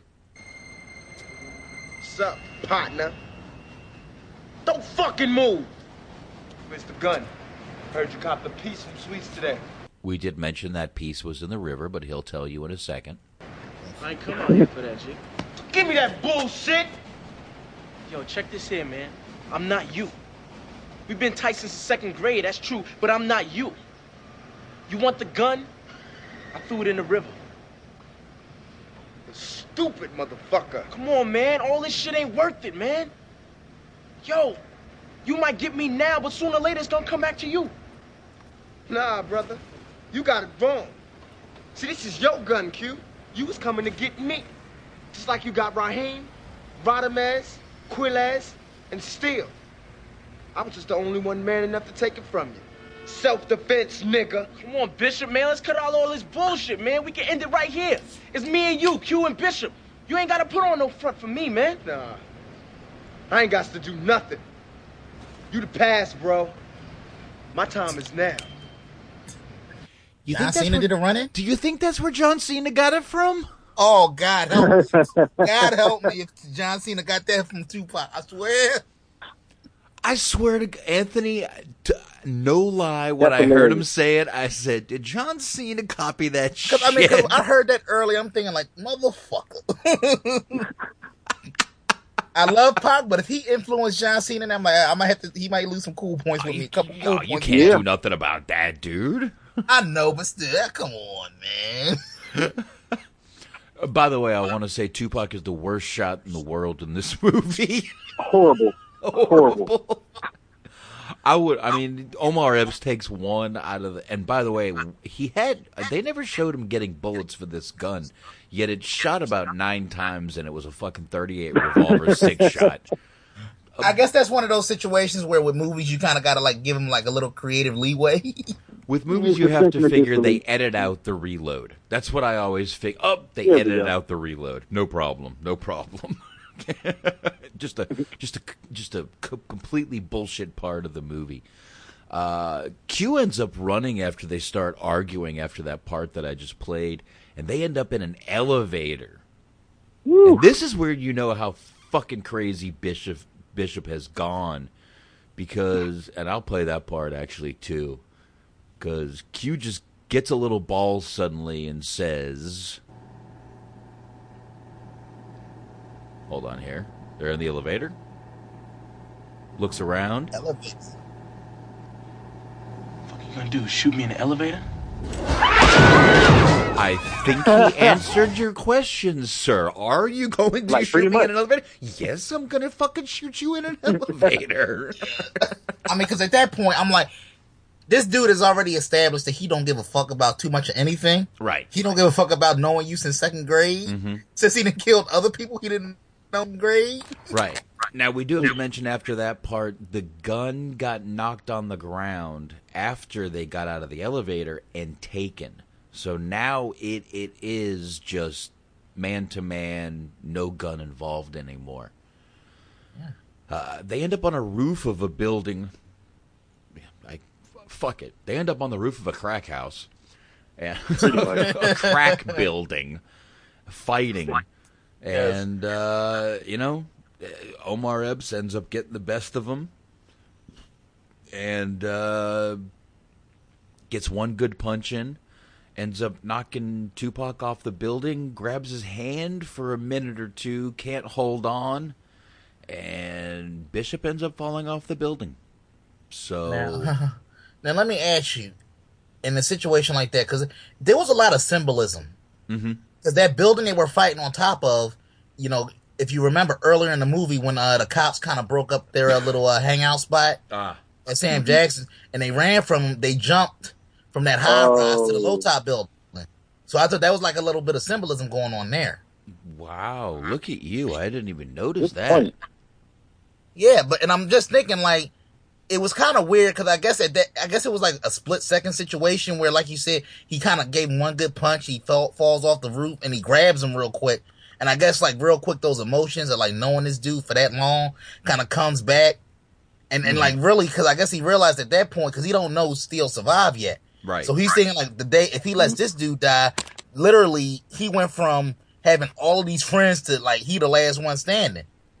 So in mm-hmm. that split second decision, in that moment, how would you guys react? Would you say the guy, or would you be like, "Fuck it, you got to go"? I, I would have dropped that motherfucker. That ain't even a question. Immediately. I mean, it, I probably would have said a cold ass line right before I dropped. If I had seen all the people him like behind me. I, I probably would have acted like I was trying to save him. no. I'm like, yeah, no, no, no, no, I got you, I got you. I got, oh, oh, oh, oh, oh, oh, nope, I don't Oh, got you. I don't got you. You you would have been that takeaway motherfucker. Oops. Yep, there you go. Exactly. So, uh, after he drops him, I guess we can go ahead and get to the the most powerful line of the movie, right here. Yep. Juice now, man. Oh, we talked over it. Hold on. God damn it! Now I gotta fucking mute it for a second. Yeah, man. Powerful message. Message. Here we go. can't believe you just did. Hold on a minute, Smart. We'll get to you in a second, bro. We'll get you in a minute, bro. Crank this part. Yo. You got the juice now, man. And he just looks at him, looks down, shakes his head no. He doesn't want the juice. Hmm. It's not about that. Yes. Not about that. So that's it. And of course, the movie ends with Tupac yelling, Wrecking crew! There you go. And the That, my movie friends, ends. is juice. And then, and just in case, because there might be somebody listening going, "What the fuck? Why did they call it juice?" And what was the juice is a metaphor for a gun, just to give people a perspective on why they called it juice. Juice is the gun. Gun is juice. Message. Message. Good fucking movie though, man. Great. No, ser- fucking all jokes movie. aside, great fucking movie, man. Definitely. And we got uh, Smarky Smark on the phone. What's up, Smark? What's going on? I, I was a little bit disappointed that uh, you know it took me about an hour, hour ten in before I realized that this would not, in fact, be the biography of Juventud Guerrero. But outside of that, it was a good movie. oh, fuck you, smart. I didn't put the juice. I just put juice. Wrong juice. I Wrong didn't juice. want to confuse anybody. That's why I didn't put the word the. You fun, that was fucking good shit, man. Oh, that was hilarious, smart. Thank you. For just a couple seconds, I was like, "What the fuck is he?" Oh, I mean, but you can still enjoy that juice on the WWE Network for only nine ninety nine. Oh, looks like Brock Lesnar is still enjoying that juice, if you know what I mean. Whoa. He's So- enjoying that cooch juice right about now. Oh, lucky man, lucky man. Uh, and you know, before we finish the movie Juice, uh, I, I'm, oh, since we're kind of, you know, we're, we're going to do a little bit of Tupac after this. Do you want to take a break and then do the Tupac thing, or do you want to just go ahead Well, we and can get take a, we can take a break, but uh, you know, give everybody a chance to decompress and Uh, uh, kind of like you know, piss. Uh, but yeah, we're going to take a break and we're going to come back and get into the uh, Tupac tribute portion of the program. Yeah. Uh, before we do that, Smark, were you calling to talk about the movie or just hang with us? Um, I actually think I didn't see the movie, but I think I'd probably be a lot more useful to you guys for the upcoming segment. Okay, then just hang with us. Great, yeah, well, yeah, hang out. All right. Then uh, give me two seconds here. Let me get the playlist going. And I'll get the fuck out of here. All right, we will be back in I don't know Five, ten minutes. We'll be back. Yeah, you know we'll be back. Yeah, Eventually, we'll be back. Yeah, Yeah, Yeah, I'll be back. Box will be back. Smart will be back. Kurt, will you be back? I got you. I got you. All right, So, we'll yeah. be back in a little bit. I'm gonna take a piss. Yeah. Yep. Yeah. God damn it, Hendry, take a fucking piss already.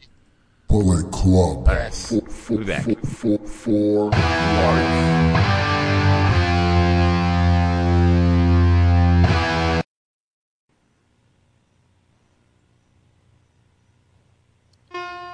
Change? Shit. I guess change is good for any of us. Whatever it takes for any of y'all niggas to get up out the hood. Shit, I'm with you. I ain't mad at you. Got nothing but love for you. Do your thing, boy. Yeah. All the homies that I ain't talked to in a while. All right. If you can't tell, we're back. All right. Sorry about that. Little break had to be taken. Some people had to pee. Some people had Skype issues, and some people Yeah. hung out here the whole time. So- Yeah, oh yeah. Su- uh, Skype can suck my left dick. Seriously, I'm not. I don't even say that in a joking way.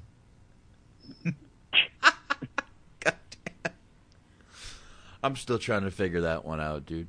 But I don't uh, know. That's that's what happens when you get pissed off sometime and you say random shit. you lose you lose control of yourself. I don't know if you've ever been that angry, Pops, but oh, you know. oh yeah. Oh, I've been Oh, yeah, enough yeah. To where I've made no sense. I, I, I think I got punched for it, actually. Let me ask you, Box. I guess when we get back into the uh, Tupac tribute, were you sober at the time or were you fucked up? No, fucking never sober. Jesus Christ. All right. Uh, no, I was pretty fucked up. Yeah, because um, I was I actually had one of those moments. Uh, obviously Labor Day was a few days ago, and uh, my buddies decided to have it would be a good idea to have like a three day house party, and literally, so from Friday to Sunday, somebody was fucked up off of something. Nice. So yeah, so like Saturday was my turn, and uh, let me tell you something. Uh, I don't know if any of you guys ever play beer pong, but man, the shit got serious. I have not played beer pong. and, and and you know what did finally did me in Hmm? when uh the last thing I remember was we did like a tag team edition, and um Why does this not surprise let's me, just say, Teddy uh, Long? I, let's just say I was the HBK of the team and I had to carry it. Mm-hmm. So yeah, I was fucked up by the end. Yeah. fucking Teddy, fucking Teddy Long over here making fucking tag team matches. holla holla. Either that, or you're gonna go one on one with the Undertaker. All right, you guys wanted to get into some Tupac. I've got to admit, I'm not gonna have a lot to say on this. I did enjoy his music, but uh, I probably can assume you guys have a lot more to say. So, guys, the show is yours. Oh, he's turning over the keys to the kingdom. Thank you, Boxman. Well, I've got the key in my, you know, in my mouse hand, but uh, go ahead. well, one of my favorite verses. June 16th, 1971, Mama gave birth to a hell-raising heavenly son. And with that, Tupac was born to the born into the world.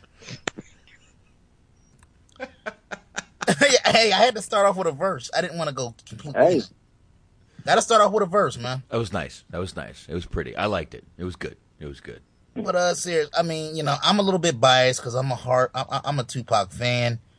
Uh, he was he had uh many different sides to the man, some good, some bad.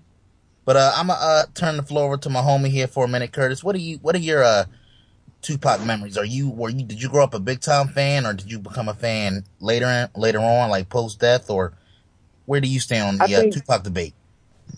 I mean, I always grew up a fan of them, but I think when you're younger, maybe you're just enjoying the music. But when you get older, you really start to appreciate the lyrics, and you can really kind of analyze them a lot more. Um, with the exception of how somebody may feel about the Big, you know, his whole issue with Big or whatnot, that's a whole different topic. So I kind of exclude that one. But I think to me, the best way to describe Pac, and this is just me, is just real and authentic. Pac was Pac. Yeah, he had a lot of different sides to him, and they kind of hear all of them throughout his music. I mean, he was just like you know he anybody was back in the day. You know, he was really down for the cause as far as the advancement of African Americans, his brothers and his sisters, and he was always there to uplift and motivate. You know, whether you heard it through, you know, like you said, keep your head up, or Brenda's got a baby. You know, one of my personal favorites, which is changes. He was always trying to bring awareness and bring education and motivation to our people. But I mean, with that, you had the, you know, I'm not gonna say, I'm not gonna say that, but you had the ladies' man part.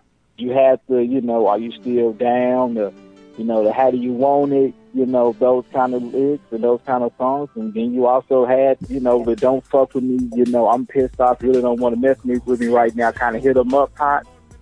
Yeah. You had the reflective part. You know, shed so many tears. I ain't mad at you. You know, staring at the world through my rearview. There was Oh, many yeah, that's one different of my sides of favorites, Pac. Oh yeah, at yeah, the yeah. through my rearview, man. Yeah. Yeah, and, and and I'll say this: like, obviously, his you know his mother, who uh, recently passed passed away, Afeni Shakur, Yeah. she was a Black Panther, so that's uh, kind of like where Mm-hmm. Pac got his militant side.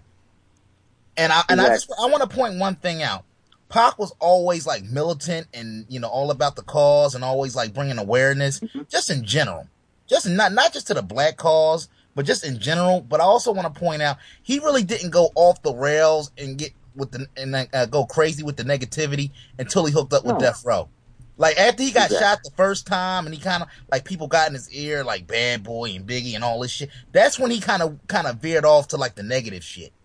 So I kind of want to point that out. Like he didn't really get hardcore negative until like the last year or so of his life, which is what people want to tend to focus on. But I'm saying you got to look at a lot of early Pac and really kind of get a full scope of the man. Exactly, exactly. And I think his greatest testament, and then you kind of hit on it, because it's not a lot of artists nowadays who got it. Pac was a grinder. Pac was a dude who got in the studio and he, he in and out the studio wrote and wrote and wrote and wrote. And when he got to that studio, he handled business. There's a lot of different footage of Pac being in the studio on his own or being in there with you know different label makers. Tell them, hey, look, when we come in here, we we work, we grind, we knock these lyrics out so we can go ahead and get it to them, so we can go ahead and mix it, and we get this music out. We push. He was serious about not wasting time and getting a lot of people said a lot of that was him, especially towards the later years. He kind of always had a feeling he would go young. So he kind of wanted to hear you push out as much music as possible. But he was a grinder. He was oh, grinding. he took his yeah, art definitely, serious. definitely. Okay, I gotta ask something. Tupac is a guy that has mm. albums coming out to this day. Mm-hmm. Is this is he the next Elvis and do you think he might still be alive? I'm I'm probably the wrong one to ask because I got my feelings about Elvis. So I let somebody else who kind of knows Elvis, you know, like Uh, Oh well, I'm I'm a huge Elvis fan, and I'm I'm I say he is dead. I'm gonna say he's dead. Did I'm gonna and, and, I- and I'm and I'm gonna uh, jump in here, and I'm glad- glad you brought up that point, box. Mhm. Um, I had a teacher in high school, crazy old, you know, crazy old white dude. No disrespect to crazy old white dude, but um, Thank you, um, thank you, I thank mean, you. he was kind of like very crazy and very kind of like off the wall, but every now and then he would kind of hit you with some knowledge that stays with you. And it was Mm-hmm. right around the time 9-11 went down. And he always he, he he said something that stuck with me to this very day. He basically said, whenever some shit goes down, that's like that kind of like is uh, impactful to like the world at large, you'll always remember where you were. And the day Kennedy got shot, he said he re- he'll never forget the day he was in a bar getting his hair cut. Uh-huh. And the ba- based on the shape of his head, it looks like he had like that Mo from the Three Stooges kind of bowl cut. But uh, that's another story. But uh, I, I say that because I remember the exact moment. I remember what I was doing when I got the news that Pac died. Mm-hmm. My aunt, my aunt told me of all people, you know, just sorry to break the news because, because like this is '96, so I was like, I had worn out about two or three copies of fucking All Eyes on Me because I had the cassette. I had, I had literally ran through. That's how much I was playing that album. Uh, and uh, I remember what I was doing. I was listening to the uh, radio. I was sitting on the floor, and, and when she got, it was like a ton of bricks hit me. Ton- Like seriously, I didn't know the man personally, but that's how big of a fan. That's how deeply I felt when I found out that he was gone. So when the rumors started to circulate, and this goes back as early as like 97, 98, that he was alive, he's in Cuba and all this crazy shit. And I wanted to believe that he was somehow still alive until his mother kind of came out and made a statement. Mm-hmm. And it kind of like made me believe that like, man's gone. Mm. She said, I love my son dearly and nobody wishes he was here more than me. But y'all know Tupac. He, my son, I love him dearly, but he likes to fucking talk a lot. Do you honestly think that if he was alive, that he would be silent? Oh, you for got a this point. fucking long. You Well, she, well, I'm. I'm, you know, No. she didn't use the language, but she basically said, like, come on now, like, if he was really alive, do you think he'd be quiet? Yeah, that's a good point. And you're right. He did love. She's right. He did love to talk. Look at all his fucking interviews and stuff. So, definitely correct there. So, all right. So, Tupac probably not the uh, next Elvis. Real quick before we get too far, uh, two one six area code. Who we got here? Uh, you know who it is. What's up? This is Bobby. Oh, what's up, Bobby? Bobby, what's going on, man?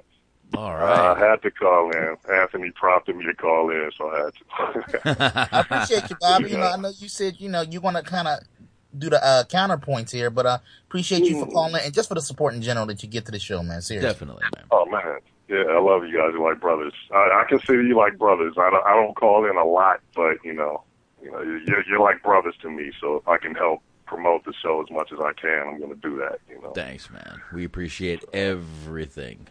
Definitely. So, What you got for us, Bob? Well, uh, you know, I don't. Uh, to make it clear, I don't want to. I'm not. I don't want to come with like a counterpoint to anything as far as Tupac goes. I, I do think, uh, without, I'll, I'll, I'll say that I was never a big Tupac fan, really. You know, to, to be honest, and I know that's probably a big surprise to a lot of people because I'm hip hop through and through, but I've never really been a fan of the man's music. Um, I think I really kind of understand why. For me, his music never really spoke to me. You know, um, for one, I mean, yeah, I came up. I'll say that uh, I came up staying out of trouble as much as I could. You know, um, the streets were there. You know, I'm I'm I'm from a not so nice area. The streets were there, but I stayed out of trouble. Um, so a lot of his harder stuff didn't appeal to me like it did to a lot of my friends who decided to get into a lot of trouble. You know, um, Okay.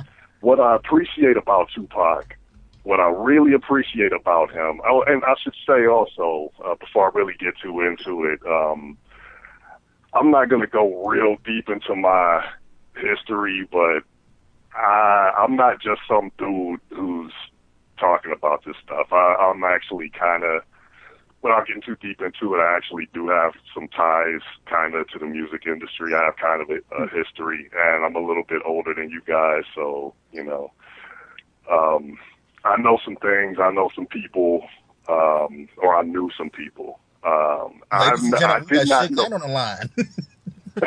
no, Got that not- knowledge, man. not that at all. knowledge. I want to say I I never knew Tupac. I never knew Tupac personally. I might have met him at some point, but I'm not really clear. I don't know. Um, but I do, or I did know some people who did know him personally.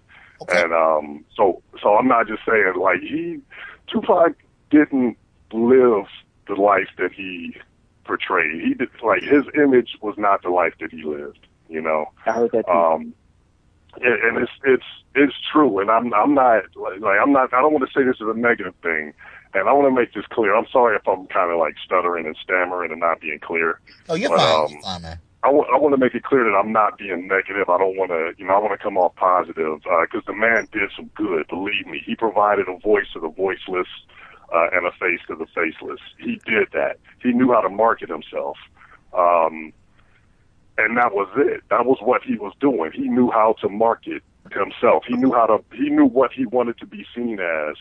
So that was the image that he created for himself. Tupac wasn't a rapper who started acting he was an actor who could rap. A lot of That's very people don't really, a lot of people don't really realize that, and it was brilliant. He knew how to market himself. I'm, I'm not gonna talk negative on him for for being like a lot of people would say that's fake, but whatever. You know, a lot of who cares? You know how many rappers are fake? you know, most of them. The the the ones who are real suck. The ones, the rappers who are real are shitty. That's how you know the real ones. you know, they have no talent. That's True shit right there, man. so, um, but yeah, um, he he. I'll say this: he he put out the thug image because, well, number one, it was marketable, and um, number two, he was he wanted he he wanted to reach that audience. He wanted that audience to relate to him, and they did. So many people are like, "Oh, Pac is so real. He's real." I'm like, "No, he's not really." But he he reached them and made made the people in the street who didn't have a voice feel like he was that real, so that he could hit them with positive messages here and there. Because he had a lot of positive songs, like you guys were saying. So he was able to do that. Uh, with all that being said, me personally, his music just didn't it just didn't do it for me. But I damn sure respect what the man was able to achieve. Um, yeah, and, and uh, yeah, I, I didn't mean to cut you off, Bob, but to your point about the Uh-huh. music, because uh, me and Curtis was uh, actually talking about this earlier, and uh, and I, I can honestly get where people are coming from because there's obviously you know different levels to hip hop in terms of uh, vocals, in terms of lyricism, in terms of messages, and all that, and in terms of like overall appeal, Pac was more of a spoken word poet. Is the best word is the best way I can describe. He's a spoken word poet. Oh, he he basically read poetry over beats. Whereas Yeah, yeah. Biggie was like more of a pure lyricist. So if you ask me Yeah. who was the better between them lyrically, I gotta go with Big. But in terms of just like I said, Pac just like like you said, maybe it was maybe the aura he portrayed, he put out put out there. But hey, he was a hell of a marketer. He knew how to market himself Oh, to yeah. his core audience. Hell yeah. yeah. And it wasn't just But also, mm-hmm. Oh, go ahead, no, go ahead, go ahead.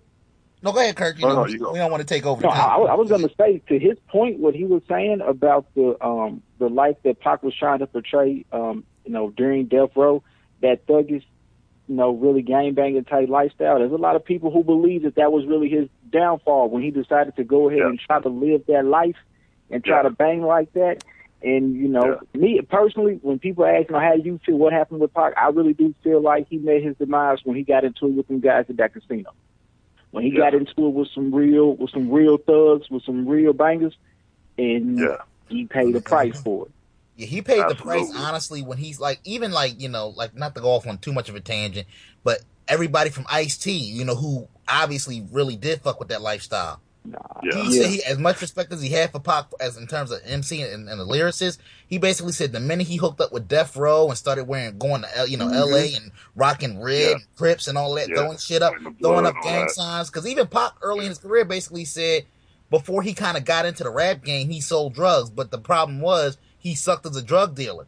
But the drug dealers Yeah. liked him, so they always kind of looked out for him and say, "Hey, look, dude, we gonna we gonna sponsor you, but this this ain't the life for you. You you you good with the school, you smart, you an intelligent dude, you can do the hip hop thing, but the, the street life ain't for you." So to his credit, Pac did kind of put it out there that he sucked it, like in terms of being like a criminal. He did put it out there. Very true. yeah. And- and you know what he used to? He did say um, more often in the beginning. He would say that he he would make it clear that he's not a gangster. He can he he would say that he's a thug, which really he wasn't even much of a thug, but he present you know he represented the thugs. You know he did he did actually become somewhat of a thug, but yeah yeah you're absolutely right about that.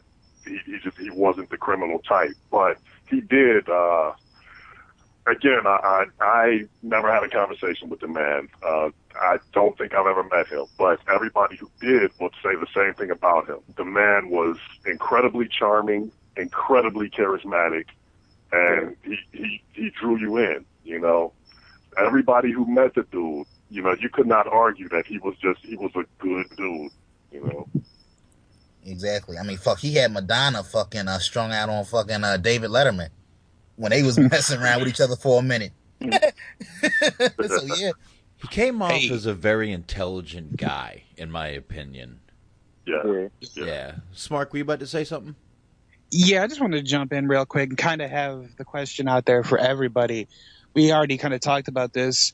Um, Bob, I think you were mentioning that there was a lot of people who could relate to him.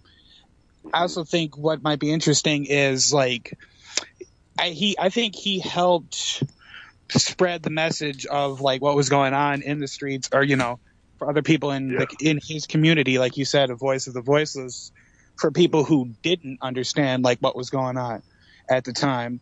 You know, I think that was important as well because there's a lot of people who didn't necessarily realize what was going on or might not have been able to experience it or you know, hear about those stories, you know, in any other way. Like I would say for me personally, I grew up in kind of a, you know, middle class, a little bit sheltered, you know, it is what it is, white neighborhood, white culture, that kind of thing. And I got to learn about things that I wouldn't have, you know, necessarily been privy to without things like that.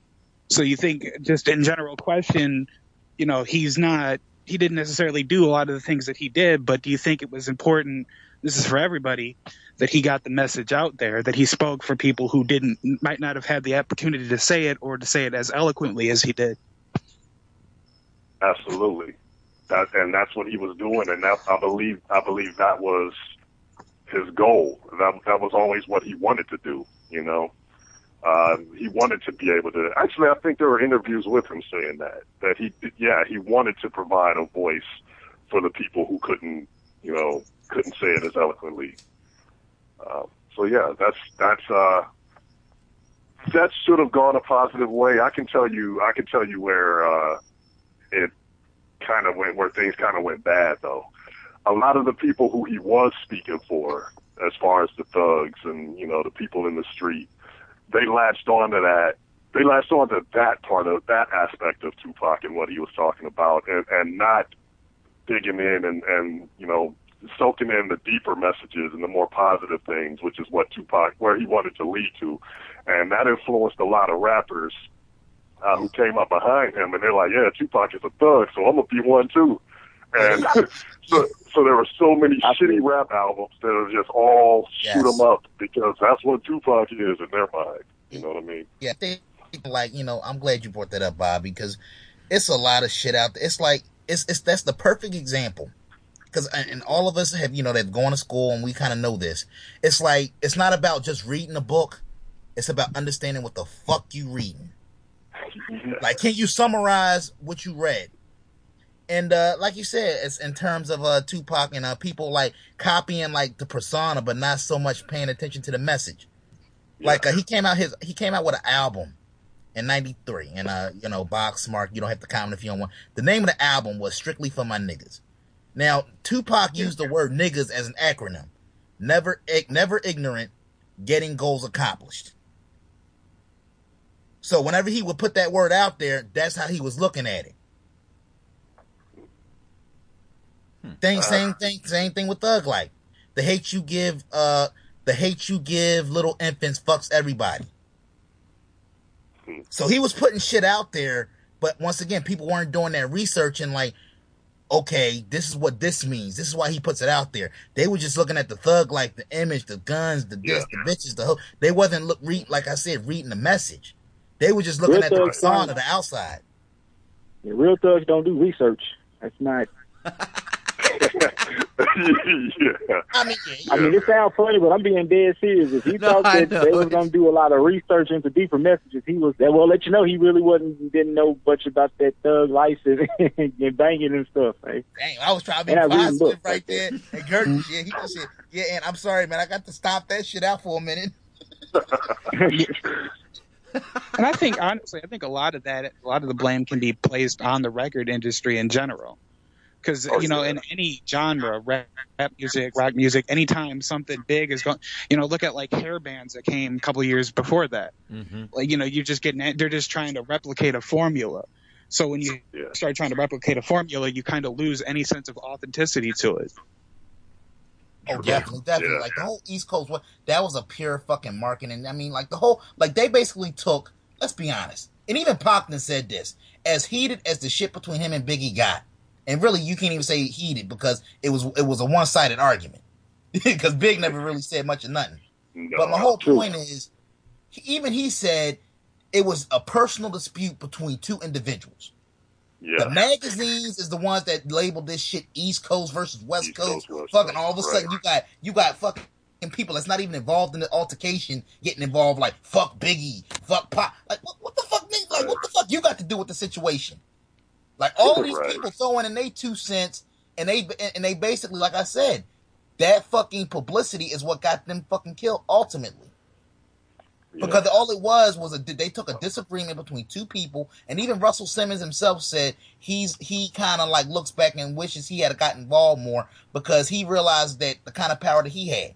They both looked yeah. up to him. If he had stepped in and basically set them both down, the shit would have been squashed with one conversation. Because it's like they were friends before. But they, but like I said, once the shit, once people got in their ears and all that kind of shit, and they started to blow up more, it was almost like nobody wanted to show their ass. Nobody wanted to uh, look like look weak. In other words, so they had to kind of put out that persona. But I'm pretty sure behind closed doors, Pac might have been like, "This shit kind of getting to going too far." Well, you know, and that's another thing. And now I kind of want to pose that question to you guys because a lot of people do feel like, and even Miss Wallace kind of said the same thing. She talked about an instance of where Biggie actually met up with Pac outside of an award show and said, "Man, what are you? Why are you doing all this? Well, what's going on?" He said, "Hey, I'm just, I'm just trying to get paid." He said, "Look right at him, I'm just trying to get paid." Yeah, yeah. He, so do you guys believe that whole thing was just fabricated by Pot just to get some, you know, some spotlight, just to get some shine? You know, I, I, he knew how to market himself. I'm it, telling you. It kind of reminds you, and and not to, you know, I'm just jumping in here. Kind of reminds you of the Jerry Lawler, Andy Kaufman thing. Yeah. Hey.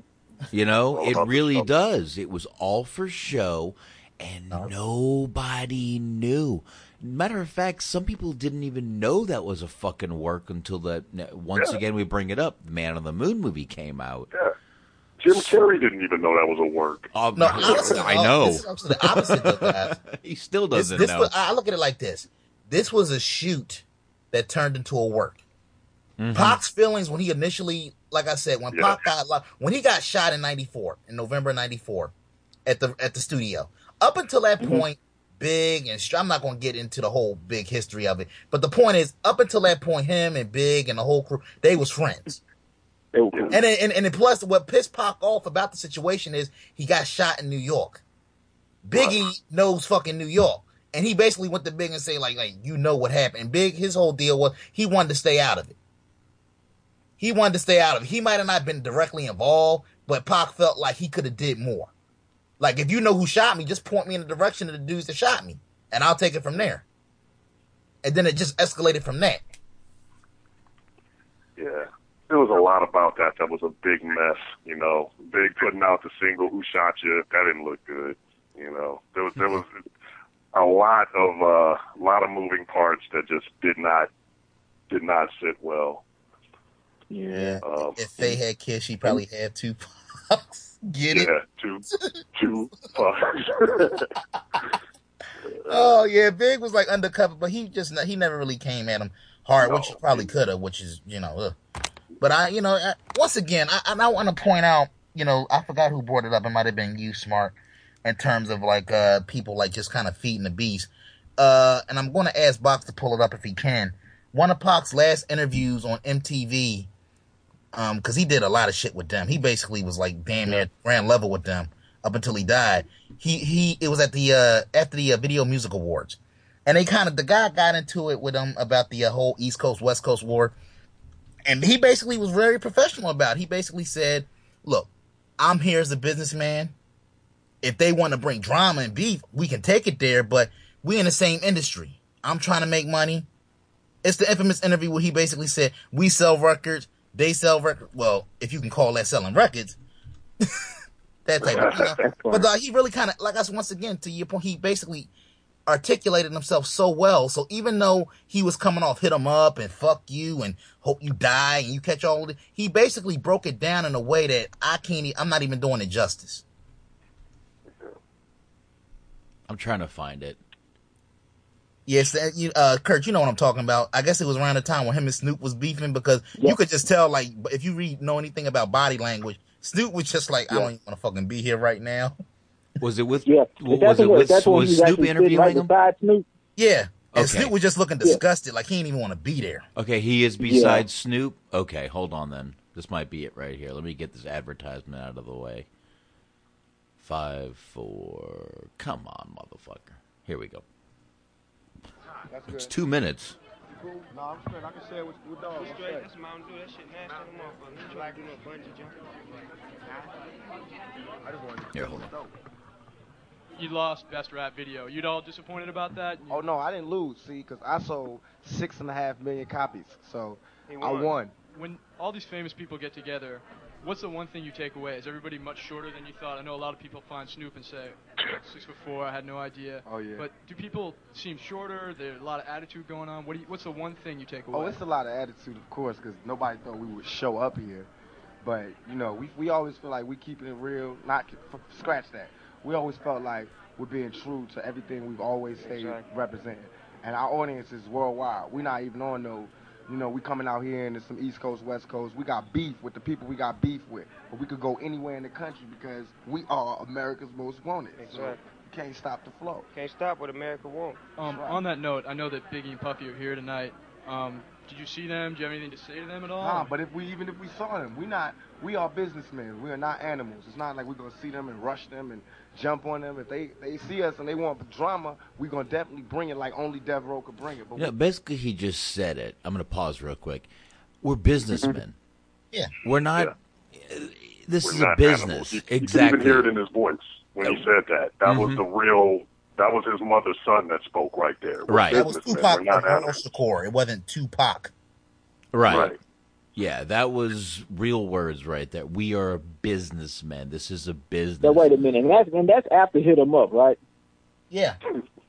Yeah, so then that's why I'm saying that fuck all that businessman stuff. If you make a diss like that about me, that nasty, and I see you, Yeah, but you know, nah.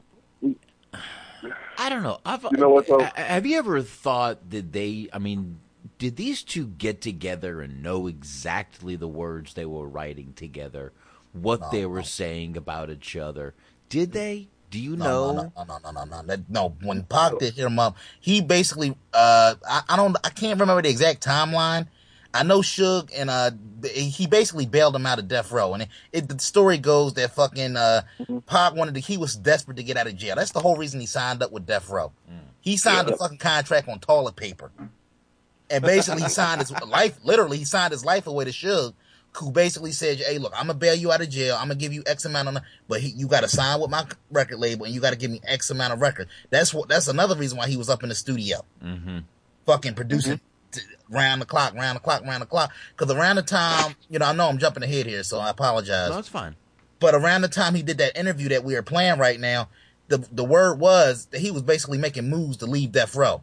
He had a record label, Oh, yeah. you know, uh, Euthanasia Yeah. Records. That's where the whole Makaveli deal came from, because that was going to be his alias. That was basically going was going to be his out from Yeah. Death Row. You know So what? he was basically he basically that was around the time like you can hear it in his voice. You're hearing like Tupac Amaru Shakur. I think, and it, unfortunately, it was too late. That was around the time where probably mentally he was starting to think that, yeah, I've been on Death Row for about a year and it was fun, but it's like, yeah, it's not this not the road I want to go down.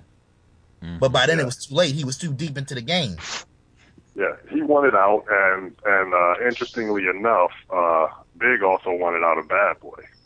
You know, so how interesting would the game be right now if both of those guys had got away from uh, who they were locked in with? Ninety five percent of the game, you wouldn't you wouldn't know these people. Um, and I sincerely Yeah, we mean talked about that. You would You not would- know half of these Drake who? Fuck little one, little Wayne who? You would not know Right. half of these cats. I'm sorry. Oh, and that's that's real you know what? Going back to, I can't remember. I have a really bad short-term memory, but uh, somebody Mm-hmm.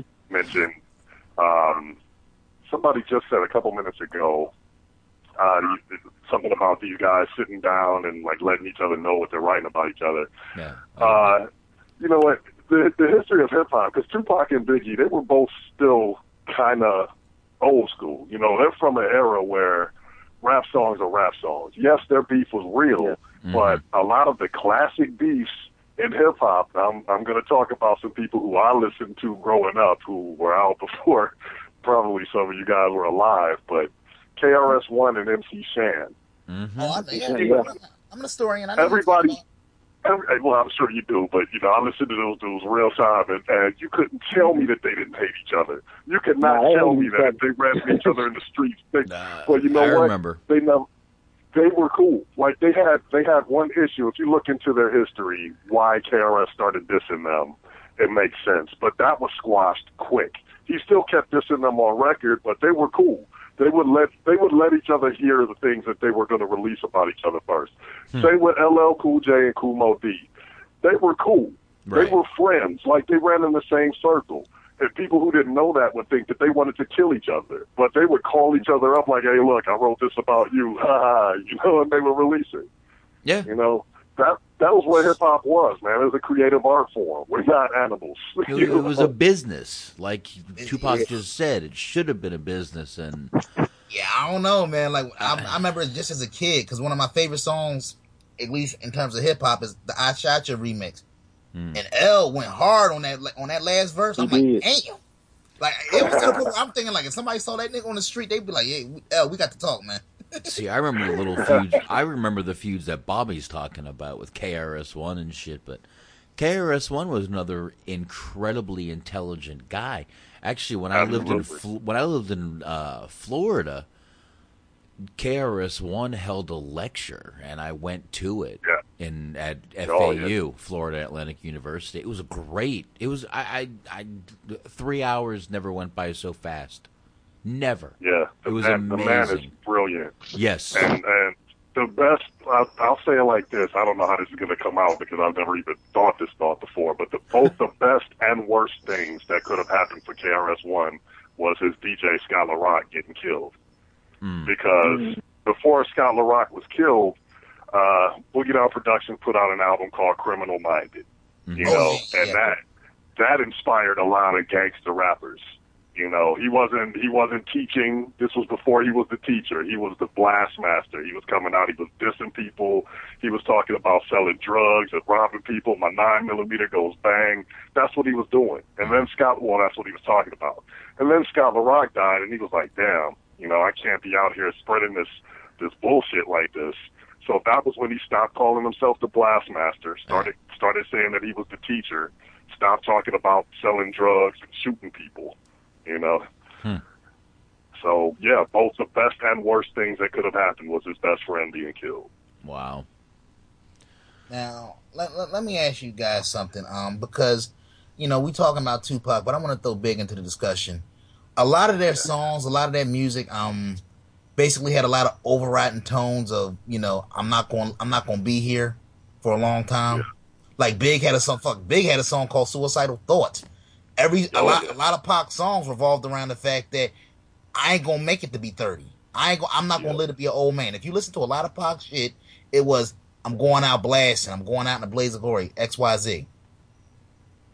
Uh, when you look back on those, do you look at them? I mean, obviously, it's not necessarily a positive message to put out there, but do, do you put them on a different level in terms of being keenly aware of like their eventual downfall? Does it does it kind of put does it kind of put them at a higher level because not only were they able to kind of like lay like I said lay down memorable check at the memorable check, but they could literally kind of predict the future in terms of like ly- their lyrical content.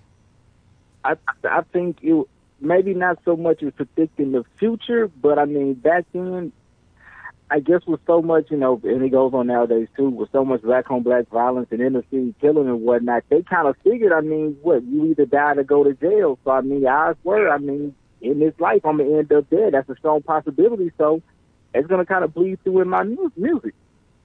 Right. Yeah. That, it goes back to it goes back to them speaking for people who don't have the outlet to reach a bunch of people. Because I can tell you, I can tell you that I knew some people growing up in the streets who have said, "I don't give a fuck. I'm probably gonna die tomorrow. I don't give a fuck." You know, like they just they just knew that they were not gonna live long, and a lot of them didn't live mm-hmm. long. And I will also I also just kind of say, just in general, we were talking about them being young when they pass. When you're 20, 25 in that area, you don't expect, you know, that you're gonna. You're not thinking about what your life's gonna be like when you're 50 or 60 or whatever. Yeah. You know. Can't think that far ahead. Yeah. Exactly. You think you're invincible, and it's like, and and, and it's kind of weird, you know, because to Bobby's point earlier, you know, Tupac knew how to market himself.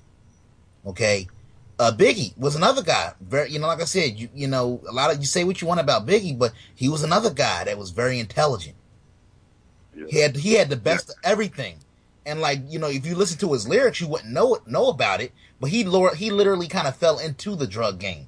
Cause I, I remember for a long time, I know him and his mom had some drama because his mom took great offense to the fact that she gave him the best of everything growing up, clothes, best education, and this dude, you know, to listen, you know, I lived in a one room shack, same black, you know, red and black lumberjack. Like he mm-hmm. didn't grow up like that.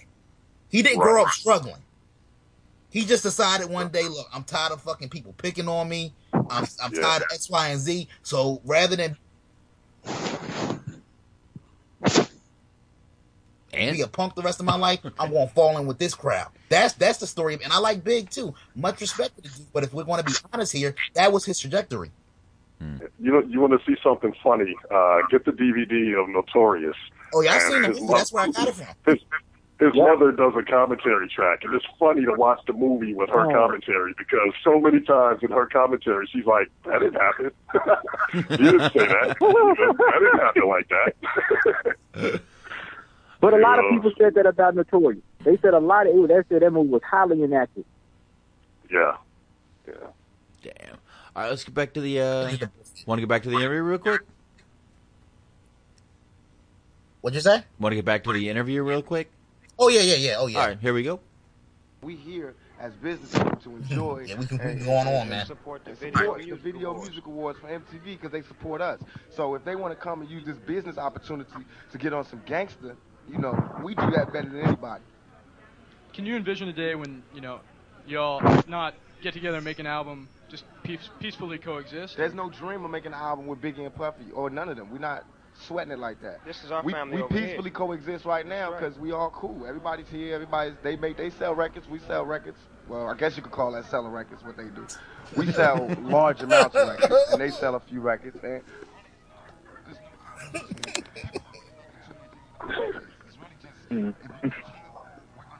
Oh, that's where yeah. I guess you can stop it, box. Yeah. Kind of, kind of for some if the audio fucks up. Yeah, the audio Not fucks up. for once, but that's uh the uh, video. Mm-hmm. But um, yeah, man. I mean, yeah, I mean, it was going that way, man. Honestly, and like I said, it's so eerie. Like they literally like died within six months of each other. So that that that kind of goes to tell you, like there were greater forces in, at, at work here.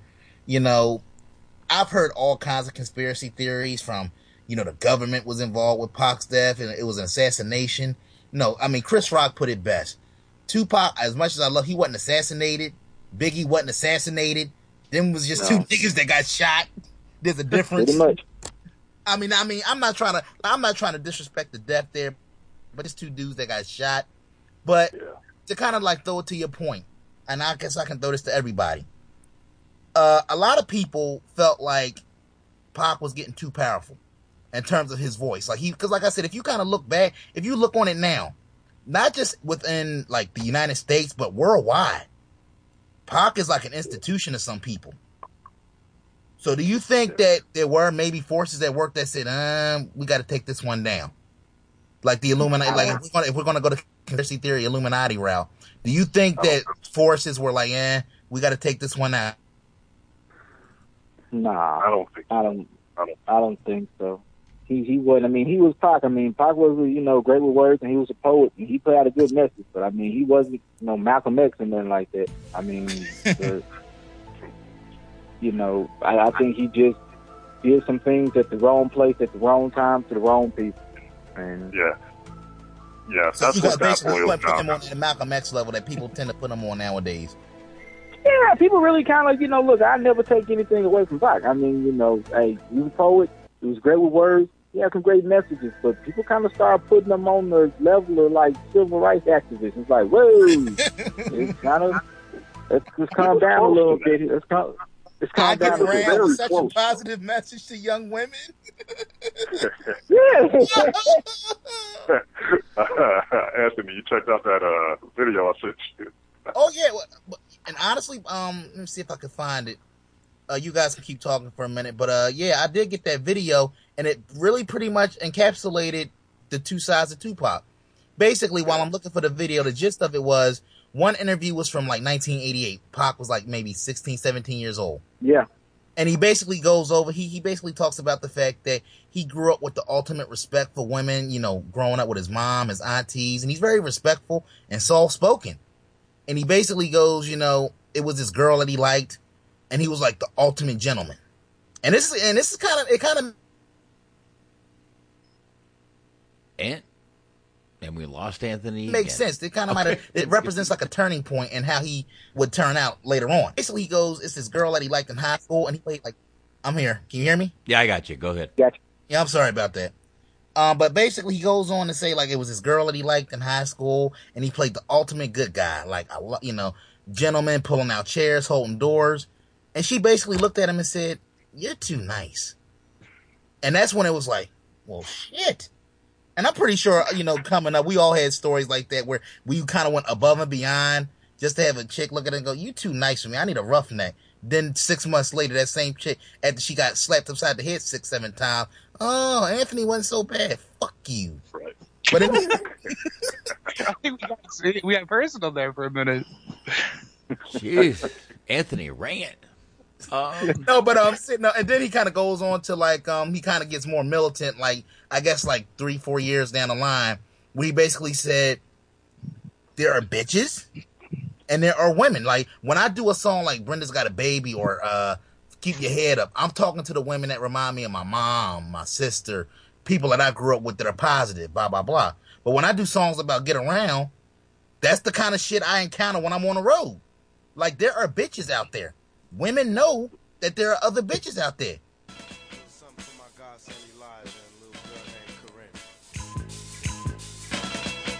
there you go. Some say the blacker the better. Well, keep your head up. I say the darker the flesh and the deeper the roots. I give a holler to my sisters on welfare. Tupac kids, if nobody else can. All right, real quick, I do have to mention one thing. There is a movie coming out uh, about the unsolved murders of Tupac and Notor- uh, Notorious B.I.G. And Johnny Depp is going to play the police officer that investigated it. Huh. What do you think about that? The Pirates of the Caribbean, Caribbean dude is going to play the. Huh? So I mean, it, once again, it, it depends on like who's involved. creatively and behind the scenes. Yeah, it does. Like in terms of like the act, like I don't honestly. I'll be honest. I need somebody that's completely uh that doesn't have an axe to grind, or I don't want. I don't want Puffy. I don't want P Diddy. I don't want fucking Suge Knight involved because Yeah. when you get people like that involved, you're going to get it slanted a certain way. Mm-hmm. Like to this day, I, I I still think Suge and fucking Diddy had something to do with the murders, not directly, but I still think they had something. So I I need somebody that's completely independent, almost, to kind of get involved, if that makes sense. I would imagine that uh, if you if you've uh, seen interviews from the guy, the, the detective that Johnny Depp is going to be playing, I, I'm I would assume that he's going to have a lot to do with uh, the uh, creative process of the movie. Yeah, yeah, yeah. Uh, it doesn't tell a lot about the movie. It says uh, the unsolved murders of Tupac Shakur and Notorious B.I.G. will take center stage in a new movie starring Johnny Depp. Depp will play the late Los Angeles Police Department detective Russell Poole in Brad Furman's uh, uh, edit- adaptation of the movie. But it doesn't tell a lot, doesn't give a name or anything. But uh, it is definitely going to be a movie soon. So, I didn't know the guy died. I guess he won't be involved in the yeah, yeah, the actual detective is no longer with us, but uh, I don't know. I mean, this guy has put out uh, a lot of, uh, you know, Brad Furman, the guy that they just mentioned, has put out a lot of good movies. Uh, the Lincoln Lawyer, The Infiltrator, uh, The Take, uh, Runner, Runner. That those are pretty good. I mean, I've seen, uh, I've seen The Take and Runner, Runner. I like both of them.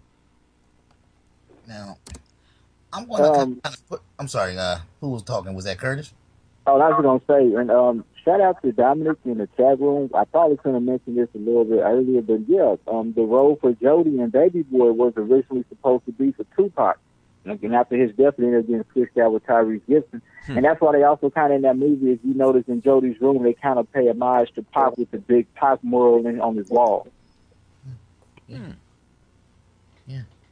Did not Yeah, what's the guy's name? John. Yeah, Johnson. Because yeah, the guy that made Baby Boy, John Singleton, he directed Mm-hmm. Pac and uh, Poetic Justice.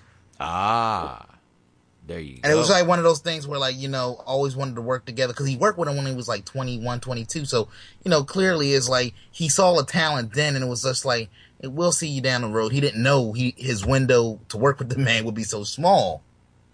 Well, But, that uh, was supposed to be Ice Cube in Poetic Justice, actually. Yeah, that would have been. I like Cube, but um, he, he put it to you like this: he's better now, but he has the same general pissed off look on his face. So I don't think it would have Oh, he been as always memorable. has yeah, Nah, well, I it, just it picture him wouldn't in have a love worked scene out. Jackson. He always looks pissed off until he's in that goddamn boat with all the mems. Then he looks so happy. yes. Nice Cube. But I just want to a- add. I'm sorry. Excuse me. I want to add real quick since we taking this trip down memory lane, talking some Tupac THT podcast. Thank you all for joining us tonight. Uh, join us every Friday night, mixlr.com slash THT podcast, 11 p.m. I'm no Shaheen, but I do what I can. Ah, Uh, good. That was good. I like that. She to be I just wanted to throw this in. What did you guys think? Because obviously, the long-standing rumor, actually, what's not even a rumor, it's fact. Originally, the role of O Dog was supposed to go to Tupac, Hmm. And uh, we've all seen. Hopefully, we've all seen by this point the infamous Yo MTV Raps clip where he basically implicated himself on air, which is why he had to go to jail for about 15 days because he basically said he came out and admitted that he beat the fuck out He of the beat him Hughes up. brothers. Yeah. Oh yeah, yeah, yeah, yeah. That happened. So what do you That's- guys think about? Because because I've heard a lot of different stories. Like Um, I heard he, one, he was he wanted to play the O Dog role, but apparently like they they wanted him to be like the uh, Muslim guy. the- the Maybe like Muslims, I guess yeah. maybe they once again to Bobby's point earlier, maybe they saw him as like, oh, you ain't really a thug type guy. You you're more relatable to this character. So where do you guys stand on that? Like which You know role? what? this is this is what I heard. Um, they offered him the Muslim role. I can't remember the character's name, but um, he like they knew that he wouldn't be happy with that role because they didn't want him. They didn't want him. The Hughes brothers did not want Tupac. Oh, from Jump Uh, actually, every role in that movie, uh, every role in Menace, are we talking about Menace? Yeah. Yeah. Yeah, every role in Menace was actually supposed to be, they were all supposed to be rappers. Like they were, they were all going to be rappers, like Too Short and just, uh, who else? I think, uh, MC Eiht was MC in it. Ren, Eiht was definitely in it, but I think MC Ren was supposed to be in it. Like every every role in that movie was supposed to be a rapper, but it just didn't work out that way for Worked one out for the reason. better, in my opinion. But uh, yeah. Yeah. So the uh,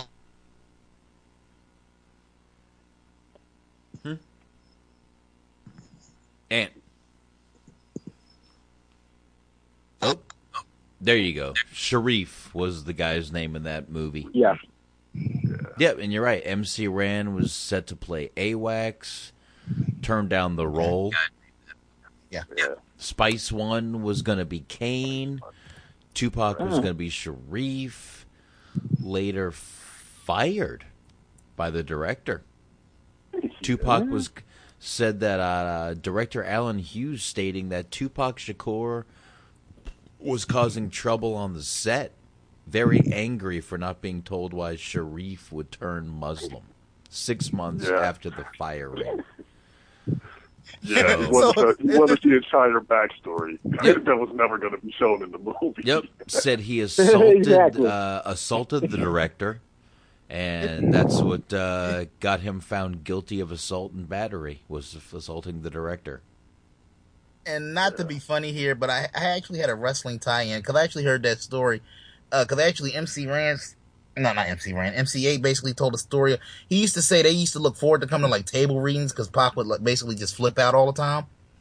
But it, so basically, to think about this for a second, whole, Pac's whole argument was he wanted some continuity and he wanted some like exposition as to why his character became Muslim, right? Which Mhm. makes sense. Right. Like in other words, if you go into a movie, so think about this for a minute. Just imagine, close your eyes and imagine Tupac on WWE's creative team. He would be pissed off every second of every day. Oh, he would have killed. this so, he would have shot somebody sense. by How now. did we get to the point? How do we? Just imagine two, if Tupac was flipping out over that. Just imagine him in that situation. Yeah. Yeah, and actually, Weebs put a quote in here from Tupac. It said, uh, "Thank you again, Weebs." It said, "I said, okay, cool, fire me from this hundred thousand dollar movie because I ain't going to play no gangbanger who's a Muslim. There ain't no such thing. I refuse to play parts that don't exist. I will. Oh, God damn it, Weebs." no, go ahead. and finish the quote. Anthony or Curtis or Bobby will finish the last sentence of this statement. There ain't no there ain't no such thing. I refuse to play parts that don't exist. I'll be a young nigga, but will be a real young nigga. Says Tupac oh, Yeah, I, I was. I'm sorry, boss. I didn't mean to let you hang out there, but But, but how, how does how does he know it ain't no Muslim banging? Like, h- how did he know that? There could sorry, be. I'm sorry. I don't know. I'm there sorry, could be, but god damn it, there was no way I was would've reading that last shit. wrestling. I wanted to see how you know. I wanted to see. I, He handled it tremendously well. Thank you. I, I got I got I- I got down to that fucking part where it said thing, and I was like, oh fuck, what am I gonna do now? For the, for the record, for the record, as far as I'm concerned, don't don't pitch to me to say that word because I never, I, I retired that word long, long, long ago. I just I knew if I said it, we would get emails, kicked off, killed, something. All right. Oh god! So Bobby, you took the Richard Pryor approach. You just said, "Fuck, Yeah. I tired of word." Absolutely. Yep. I don't want to go into the whole. I could I could go off. Uh, I could go off for thirty minutes about that, so I'm not going to do it right now. But that's my stance on it. Yeah, yeah, I feel you, but yeah, yeah, yeah. Like I said, I look at it like what, what any derogatory term, regardless for whatever race. Like if you honestly have a problem with the word being used, you shouldn't use it because then, it, like I said, I'm I'm in that uh set of you shouldn't use the word and then at the same time get pissed off with somebody else using it. It's like if you don't like the word that much, you got to eliminate it from your vocabulary. Period. Point blank. Exactly. Like I did. Yeah, but I'm sorry, Box. That makes for some very good radio. That made for a very good podcast. I was just waiting to see, like, yeah, we're gonna see how good of friends we are right now. I think I handled Uh, that we very love well. You. We love you, Box man. Thanks. I think I handled that pretty well. You're safe, man. You're safe right now. You're in a safe place right now, Box. Yeah, Box, Box, you was just you was reading that just as smooth, and then I'm like, yeah, he cool. Look, because you I, slowed look, up. And then, I'm like, safe, but I'm not gonna bed, get too safe. You know what I mean? I don't want to get too comfortable. You know what I mean? You can be cool, but you but th- th- sometimes you overstep your cool. I didn't want to do that. You know. All right, I appreciate that. No problem. Much respect the Box Man. We'll say as an audio medium, it has never been easier to visualize somebody turning red. Yes. Oh, I definitely need another beer. God damn it! This is good shit. Hey, like, hey, hey. We are nothing if not entertaining on this fucking show. Let me grab one more here. There we go. All right. anyway, let's move on from that. Ooh, Lord. I mean, just to make you feel a little more uncomfortable, Box, you over there sweating like a nigga that just got the DNA results on board. Like, Lord, you just like, look. you doing, you're doing your happy dance now, and you like, woo! nah, we love you, Box. It's all jokes, man. Who'd have thought the man with the gun had to be the one to dodge bullets? Oh, hey, we, we killing them tonight. Oh, this is the shit we usually don't get on air. This is great. Who would have ever thought the man with the gun would have to dodge bullet? I swear, man, we should almost name that this episode. I bobbed and weaved, man. I bobbed and weaved. But I did. but I did not shoot the deputy. I did not. God damn it. Oh Lord. Oh, thank you, Weebs, for. Oh, you know what? Before I read anything of Weebs, let me read this real quick. Hold on a second. Yeah, here. he, he, Let me he trying to set, he trying to set you up, man. Oh, oh, Weebs, you son of a bitch. You were fucking waiting for me to do that, weren't you? we sold you out. Under the fucking bus, man. You were driving too, motherfucker. oh God. oh. All right, this doesn't look Oh, too bad. I think I, I see Baltimore psychology. I can read this one. Shakespearean. If I see Shakespearean, I can definitely read it. Yeah, it's kind of what I was talking about earlier. Wait, what the you mean? student What you mean, background. Shakespeare? Shakespeare? I'm gonna play the Yeah, calling conspiracy people brother. They get offended by everything. Maybe I should go take a piss while you guys read this. We ain't heard from you in a while, Smart. What, what are your thoughts uh, beyond Boxman's uh, sweating over there? Let's give let's give Boxman a chance to regain his composure. I don't know what you're talking about, guys. I think everything is golly gee grand. Uh, the other southern white guy jumps in here. Oh, It's gonna take sense. The the guy from fucking Ken- Tennessee and the fucking Texan are like, oh my god, we're outnumbered now, man. Quick box, let's talk about NASCAR. Okay. Ooh, um, did you see that accident? Oh, the worst accident of all time, man. What the? F- I haven't watched NASCAR in six years, dude. To be honest with you, all right. Garth Brooks? I don't know. I'm trying to throw you a lifeline here, my Garth, man. didn't he? Do, yeah, he um, yeah, um, Callin' Baton Rouge. Now, I want to ask you guys something. And uh, Thank uh, In all, God. in all seriousness. okay, uh, get get us back on track a little bit. Yeah. Um, in terms of uh, obviously we know Tupac was and uh, was close to uh, Jada Pinkett. Really? I mean, to the point now when you, I mean, I, I have no doubt in my mind that if if Pac was still alive, they would be. I don't. I don't want to say married because he basically said that'd be his friend till the day they die. You know, she needed anything because they had like that type of bond. Yeah. What do you think trajectory wise that would have ended up.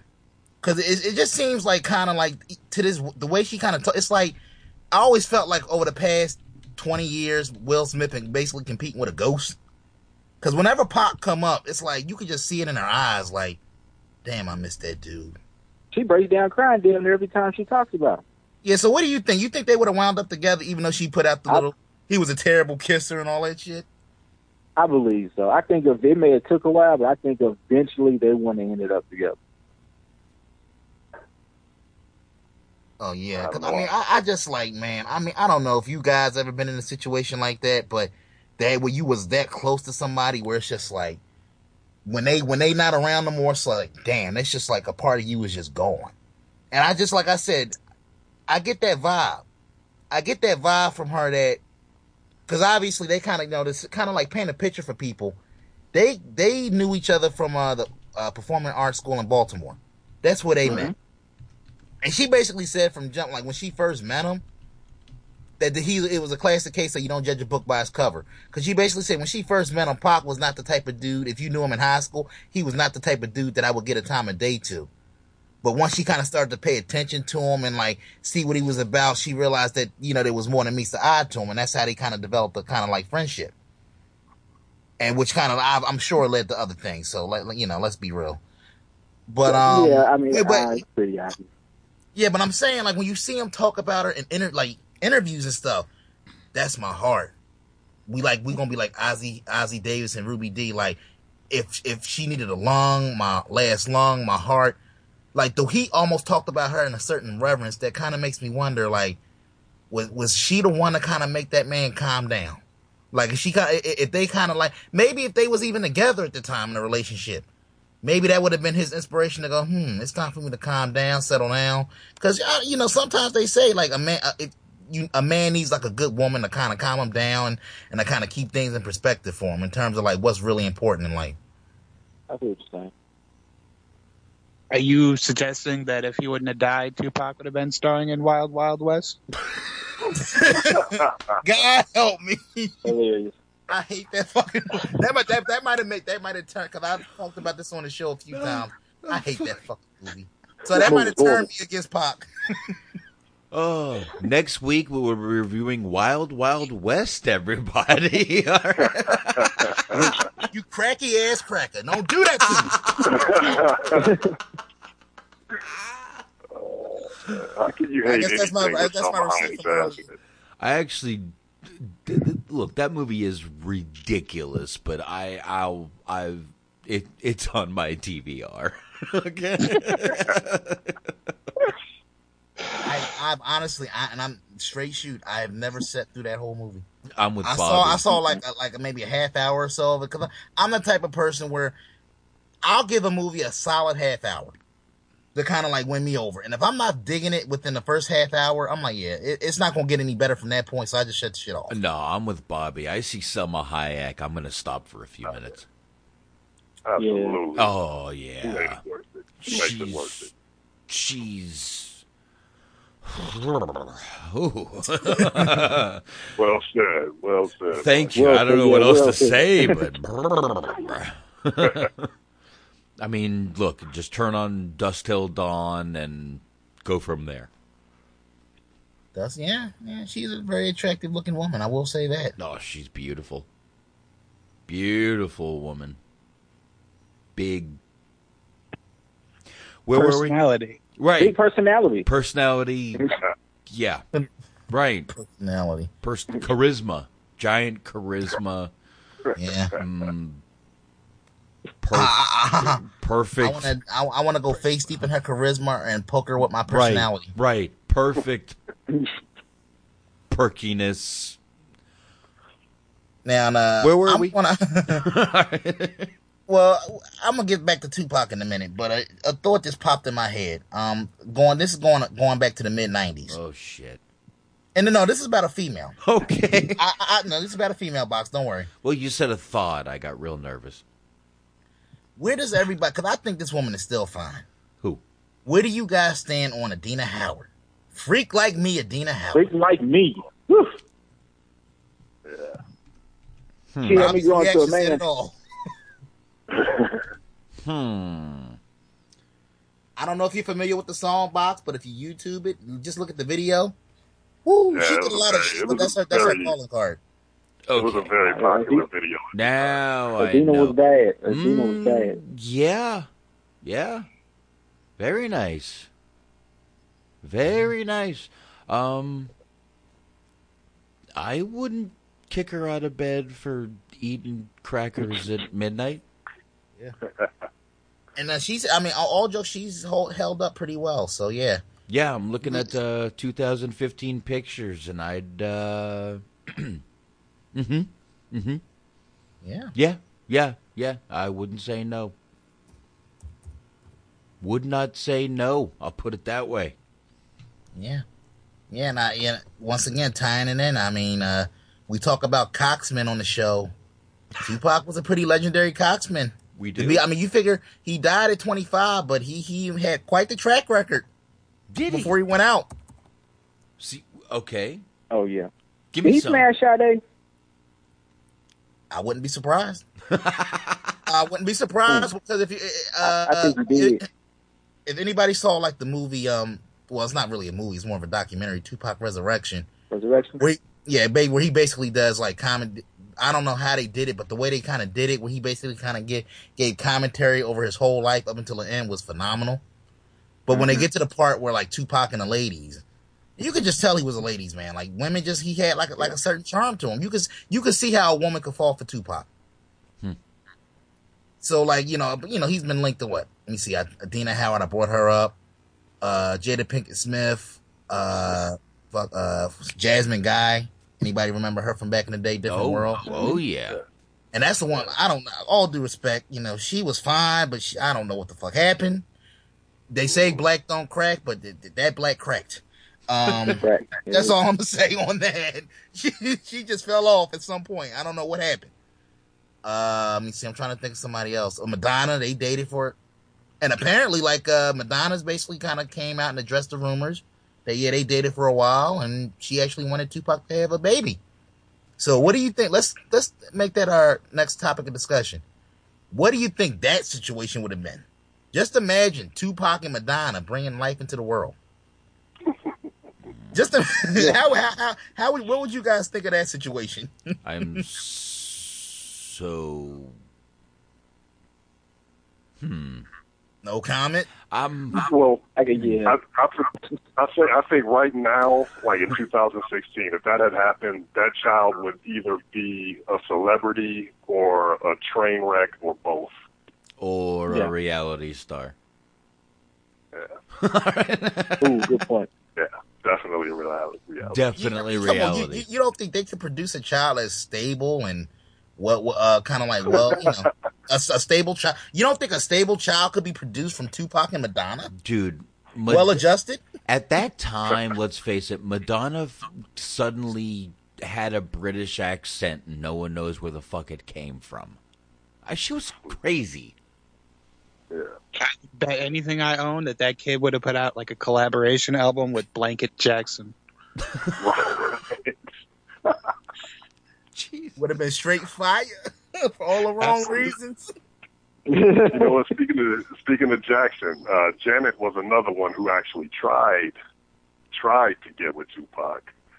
Um, I guess it was after the filming of uh, Poetic Justice. She was trying to get with him, but her handlers were like, "Hell no, no, no."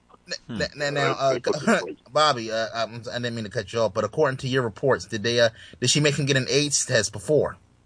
that was hilarious. To, I mean, I don't know, man. That was funny. Part of me could understand where she was coming from, and even Pac even said it. Like, if I'm really going to make love to her, I have no. I'll get. I'll get three AIDS tests. I have no problem with that. But if I'm going to do a love scene with her like the other dude, so I kind of felt where Pac was coming from. It was kind of demeaning to say like I need to get an AIDS test if we not really if we not really fucking. Why the fuck do I got to get anything? right, true. So, I- so I will. I will. I'll stay. I'll stand up for him on that one. Even though Janet Jackson at 50 is still fine. I don't give a fuck what nobody say. I just saw her in concert not too uh, long ago, a few months ago. Boy, Damn. Janet Jackson put still these young girls to shame, boy. Yeah, uh, yeah. Yeah, that, I mean, honestly, like they don't. I don't know, man. It just seems like women. It's like that's like a bygone, a bygone era of like women aging well and gracefully and taking care of themselves. It's just like I kind of weep for the future, man. Don't Thank worry, you. man. Whoever said that, that's my that's my reaction exactly. Between Botox and all kinds of shit, women will be fine. Don't worry about it. Oh no, no, no, that shit no. Gravity. Can you fucking imagine what fix Nicki everybody. Minaj gonna look like seven years from now? what you say? think about that. Think, uh, think about how Nicki Minaj gonna look about less than ten years from now. Man, fucking look, look, look, look, her ass, her, her inflatable ass will be bouncing off her ankles, dude. right. She's ninety-two percent plastic right now. Yeah, her Oh. whole body is like plastic and collagen. She might be two percent real right now. What are you talking about, Bobby? Come on. Oh shit. Oh shit. What I wouldn't give. What I wouldn't give. I mean, we was talking. We talking about Tupac, and this kind of ties in. Remember in the Hit 'Em Up video where he kind of pulls off the fake weave of the uh, fake Lil Kim. Yeah. What I wouldn't give for a fucking 2016 video of Pac taking a needle and just blowing blowing up a fucking pitch, blowing up Nick, a fake Nicki Minaj ass, just sticking a needle, pop. Just take a Oh my god! It's just like think about it. just get an air Oh, my- pump and do it. Huh? Just get an Mhm. air pump. That'll work better. Pretty much. Yeah. Because just imagine, could you imagine the amount of diss tracks that Pac would have put out on half of the people that came out post fucking 96, from like 96 onward? Imagine what like Drake and Big would have done to like not Drake and Big, but Pac and Big would have done to like Drake. Can you imagine that? Oh, sh- I, it would, bro. It, look, bro, it, it would have been over after one verse. The only, I- honestly, the only person I could see like hanging with Pac and Big is Eminem. I mean, really think about it. That golden era, like that era between like the really, really late eighties, 89, 90, all the way up until to like the early two thousands. Then you think about these cats out now, like these weirdos, like like Young Thug and Rich Homie Quan. They couldn't thrive in that era. They couldn't. They couldn't make it. There wouldn't even be a name or a thought. Exactly, man. I, you know, I, I've said it, you know, a few times. I don't think I've ever said it on the show, but I've said it, you know, on Facebook amongst friends. For me, the last truly good year hip hop was fucking 2004. After that, it's just been tr- garbage to me. I don't, I barely listen to the radio anymore. It's just been garbage for like uh, over a decade now. It, it, the, the originality is just not there anymore. Every, once, once we got to the point where the fucking studios and these record labels and execs decided it's better to manufacture fucking hip hop as opposed to letting it be like at that street level and kind of like where the creativity was strong and you did it out of passion and, and, and out like genuine love. That's where like we, the game lost its way. That's where hip hop Oh, wow. really lost its way. Like, and it's like the cats out there that still had that passion. They don't have that kind of buzz. They don't have that kind of publicity. Like to me, a guy mm-hmm. like Jadakiss should be like fucking multi-time platinum, a, a multi-platinum artist, fucking seven, eight times over. But he, he he's not he's not going to conform to like that fucking uh the corporate nature that hip hop is now. He ain't. Side note, I tell you something. When you said 2004, I kind of wanted to go ahead and kind of look at the albums that came out that year. That um, year, you weren't lying, man. Some bomb albums came out that year. One of my favorite albums of all time came out that year. Oh, what that, was um, that? that T.I. Urban Legend. Oh, oh yeah, yeah, yeah. But I mean, I mean, I like T.I., but you know, just overall, I mean, can any can any of us name like put it to you like over the last uh five ten years? Can you name anybody that's going to have the kind of longevity where twenty years from now somebody's going to do a podcast dedicated to the life and times of Lil Wayne, life and times of Drake, No. Meek Mill? Oh Like, no, no, no. I mean, seriously, that's what I'm trying to say to you. Like, regardless of where you stand on like Tupac's uh music, his legacy, the fact of the matter is, 20 years later, we're still talking about him. I can't name one cat that's going to be like, ugh, that 20 years from now we're going to talk about in, in, in the same reverence. I just can't. Yeah, you're absolutely right. Ma- Maybe the only person who got a shot, maybe Kendrick. Maybe Kendrick, if you just keep dropping just classic albums, possibly. It, it's only a couple guys that I really like, just really feeling that's out right now. Kendrick, Cole, that then it just falls off. I Definitely, definitely. I, I mean, I, you know, I guess not to like belabor the point, but yeah, it, it's just it's not the same. And and part of the reason why I really wanted to do this show tonight was just to kind of like because I'm a Tupac fan, number one, and number two, just to kind of point out to the to the, to this younger generation like how much hip hop not only has changed but just evolved for the worse, and how we really had. I mean, nobody kind of like you hear him wrestling all the time, pass the torch, pass the torch. Biggie and Pac wasn't along, wasn't around long enough to pass the torch to anybody. As a matter of fact, they were still in their prime, but nobody kind of assumed that mantle. The I, I'll say like a guy like Jadakiss did, Eminem did, Jay Z did to a point, but he basically became the new king of New York by default. I mean, I, I like Jay, but we can all agree that he became the king of New York by default. I, I never barely even considered him because I don't even put him above DMX. To be honest with you. Damn. wow. I'm sorry, man. I usually you go through DMX's catalog. I'm people sleep on X for some reason. I think it's because the crack. But um. Yeah, because he's insane. Yeah. Yeah. yeah, man. But uh, we've been going like wow. We could talk about Pac all day. But uh, anybody got any uh, closing thoughts on uh Mr. Shakur? Like, what do you where do you think his legacy stands twenty years later? Do you think he's going to be like everlasting? Do you think in another twenty every twenty years we're going to do like a Tupac tribute show? I'll say it like this. I'm sorry if I'm stepping on anybody's toes real quick, but I'll tell you like this. My 15 year old daughter comes to me quoting Tupac poetry, legitimate poetry, not rap songs, but his poetry. Uh, that says a lot to me. Wow. And then did she discover Tupac on her own, or did you kind of introduce her? How did that work? I didn't even, she's, uh, man, this she comes home from school saying that, like, I guess a lot of the kids are into Tupac. Um, I mean, the, the legacy lives on. There are there are kids in her class named Tupac and named Shakur and Shakura, and she's confirming that yes, they are named after Tupac. Wow. So wow. So yeah, he's he, he's he's immortal at this point. Hmm. That's crazy, Definitely. man. Now, let me just quickly say, I'm like I said before, not a fan of much hip hop rap. It's just not my thing. I'm I'm more of I'm I I'm more of a talk radio guy. Obviously, The guy from Texas doesn't like rap. I'm shocked.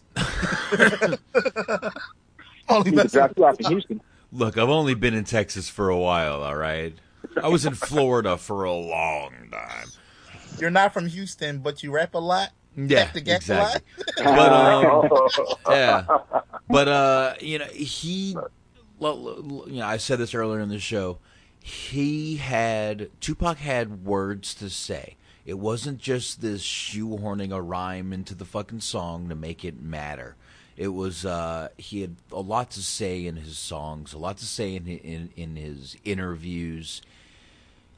He was an intelligent guy, and it carried over to his music that he was an intelligent person with his lyrics. So I really think that uh, you know anyone like that, even you know, I'm going to kind of tie him into a person like Bruce Lee, who has you know many people may not know not know Bruce Lee, but they they- they've heard statements he's said. So even if you know you don't like Tupac's music, you can at least you know appreciate that he had a lot to say and it was you know said well. We said earlier the word eloquent. He was a very very eloquent speaker, even in his music. Mhm. So there you go. And I- I'll throw my last. Yeah, I was gonna say I'll just throw my last two cents in there. I think there's a couple of reasons why, like modern artists, even you know more successful ones, aren't going to have the type of impact that he had, because it seems like nowadays the the ventures that they're trying to pursue outside of just music is a lot different. Mm-hmm. They don't, you know, it's not about like writing poetry. It's about like charging eighty dollars for a twenty dollar bottle of liquor because their name's on it, or because you know fucking hawking headphones and fucking shoes and whatever the case might be out to people that you know that's what their pursuit is outside of music with a lot of rappers nowadays. And also i think with the advent of like social media you might have somebody say something that's political or poetic but there's not any vent or any filter. So they might say some one or two things that are really intelligent or really on point but then you know like like kanye west is going to say you know why aren't more men wearing my fucking leather skirts or you know i'm jesus shit like that you know they're going to they're going to say some off the wall shit that'll completely contradict themselves and you know dilute their message Yeah. Yeah. Yeah. All right. So who else we got left here? Curtis, what you got, man? I'm sorry, I'm still tripping out there.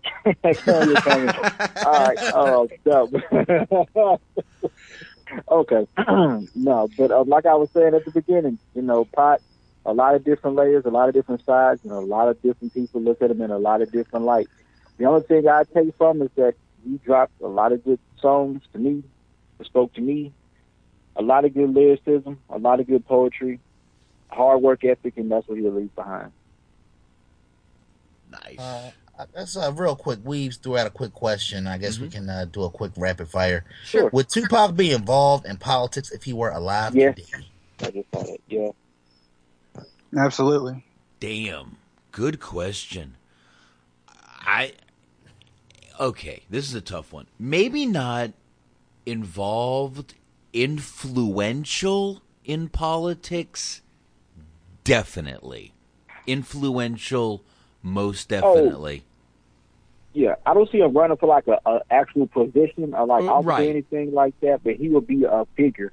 Definitely, yeah, that's what I was saying. He would Yeah. definitely influence millions of people on how to vote, and yeah, I I, I definitely believe that. Absolutely. Yeah, and- and- yeah, yeah, definitely. I believe he he basically would have been, you know, Bobby Box. You guys a little older than the rest of the panel here, but I think he would have been our generations. Like I'm talking about myself, Smart, Curtis. He probably would have been our errors, like Jesse Jackson, Al Sharpton, because in turn, or even uh, you know, I hate to put him in that category because it's two different things. But if you really think about the influence that he had over people, not just b- the black community, but overall, he really was this generation's Dr. Martin Luther King to an extent, just in a different kind of way. I, I, I, I see your tie in there. I got you. I, I think he would have been a lot more like like Chuck D, like a lot of the things that you see Oh, yes, yes, doing after Public Enemy. Mm. He would have been a lot like that. Yeah, yeah, and he might have even been this uh, this generation's KRS One, like Bobby was I believe saying so. earlier. I believe so. I Yeah. believe he was. I believe he would have eventually, and maybe this is just, you know, hopes if he was still alive. I believe he would have phased out of the uh the whole thug and gangster image. I think he would have phased out of that. I would really definitely. think he would have been a very successful actor. Oh yeah, and absolutely. I, I, I think that probably you know would have been where he headed. Uh, someone in the uh, the chat room earlier was asking if that's where the obvious was headed. Definitely, Yeah, obviously, he was going to be headed into that role and that that that genre. And I I, I really think that would have been good for him. Yeah, but um, just didn't happen. Didn't happen, and. Uh, you know, we've talked a lot about it tonight that maybe, you know, some of his uh, wanting to live the life was his downfall. So, Yeah, definitely. Um, he definitely would have gone the acting route. You know, this is just my little wrap up. Uh, probably the most critically acclaimed movie that he did, and when I say critically acclaimed, I mean like everybody was just like, "Wow!" He opened up Hollywood's eyes. It was a movie he did called Gridlocked, and uh, we're gonna. I, I, I actually want to review that. You know, on one of the on a future episode, but uh. That was one of those movies where if you actually see it, I'm not gonna get into it right now, but it really kind of, once again, if Juice kind of like was if that was his introduction, fucking uh this movie Gridlock literally blew the doors open. And I believe that was actually the last movie he made in terms of production before he passed away. That and Gridlock. It was between those two. I can't remember which one came first, but Gridlock was his most critically acclaimed flick. Check that out. Wait, which one you asking about? Which came before which one now? Uh, I think uh, his last movie that was released was gang related because it was actually dedicated to Yeah, him. gang related was um about the, was the last one, and Grid Life became was um before it. Yeah. Yeah, yeah, yeah. I got my, uh, I got, I got the timeline mixed up. But in terms of like critically acclaimed, like if you just Google search it, like that's the one that gets like the most props. I mean, Roger Ebert, Siskel, Gene Siskel, like all of the big wigs. Like, wow, Tupac impressed me in this. Like, because it was a departure from. Because up until that point, he was only doing like the thug roles, whether it was Juice, whether it was Above the Rim, Bullet. He was basically playing like variations of that Bishop character. Hmm. Yeah. But he's more of a sympathetic character.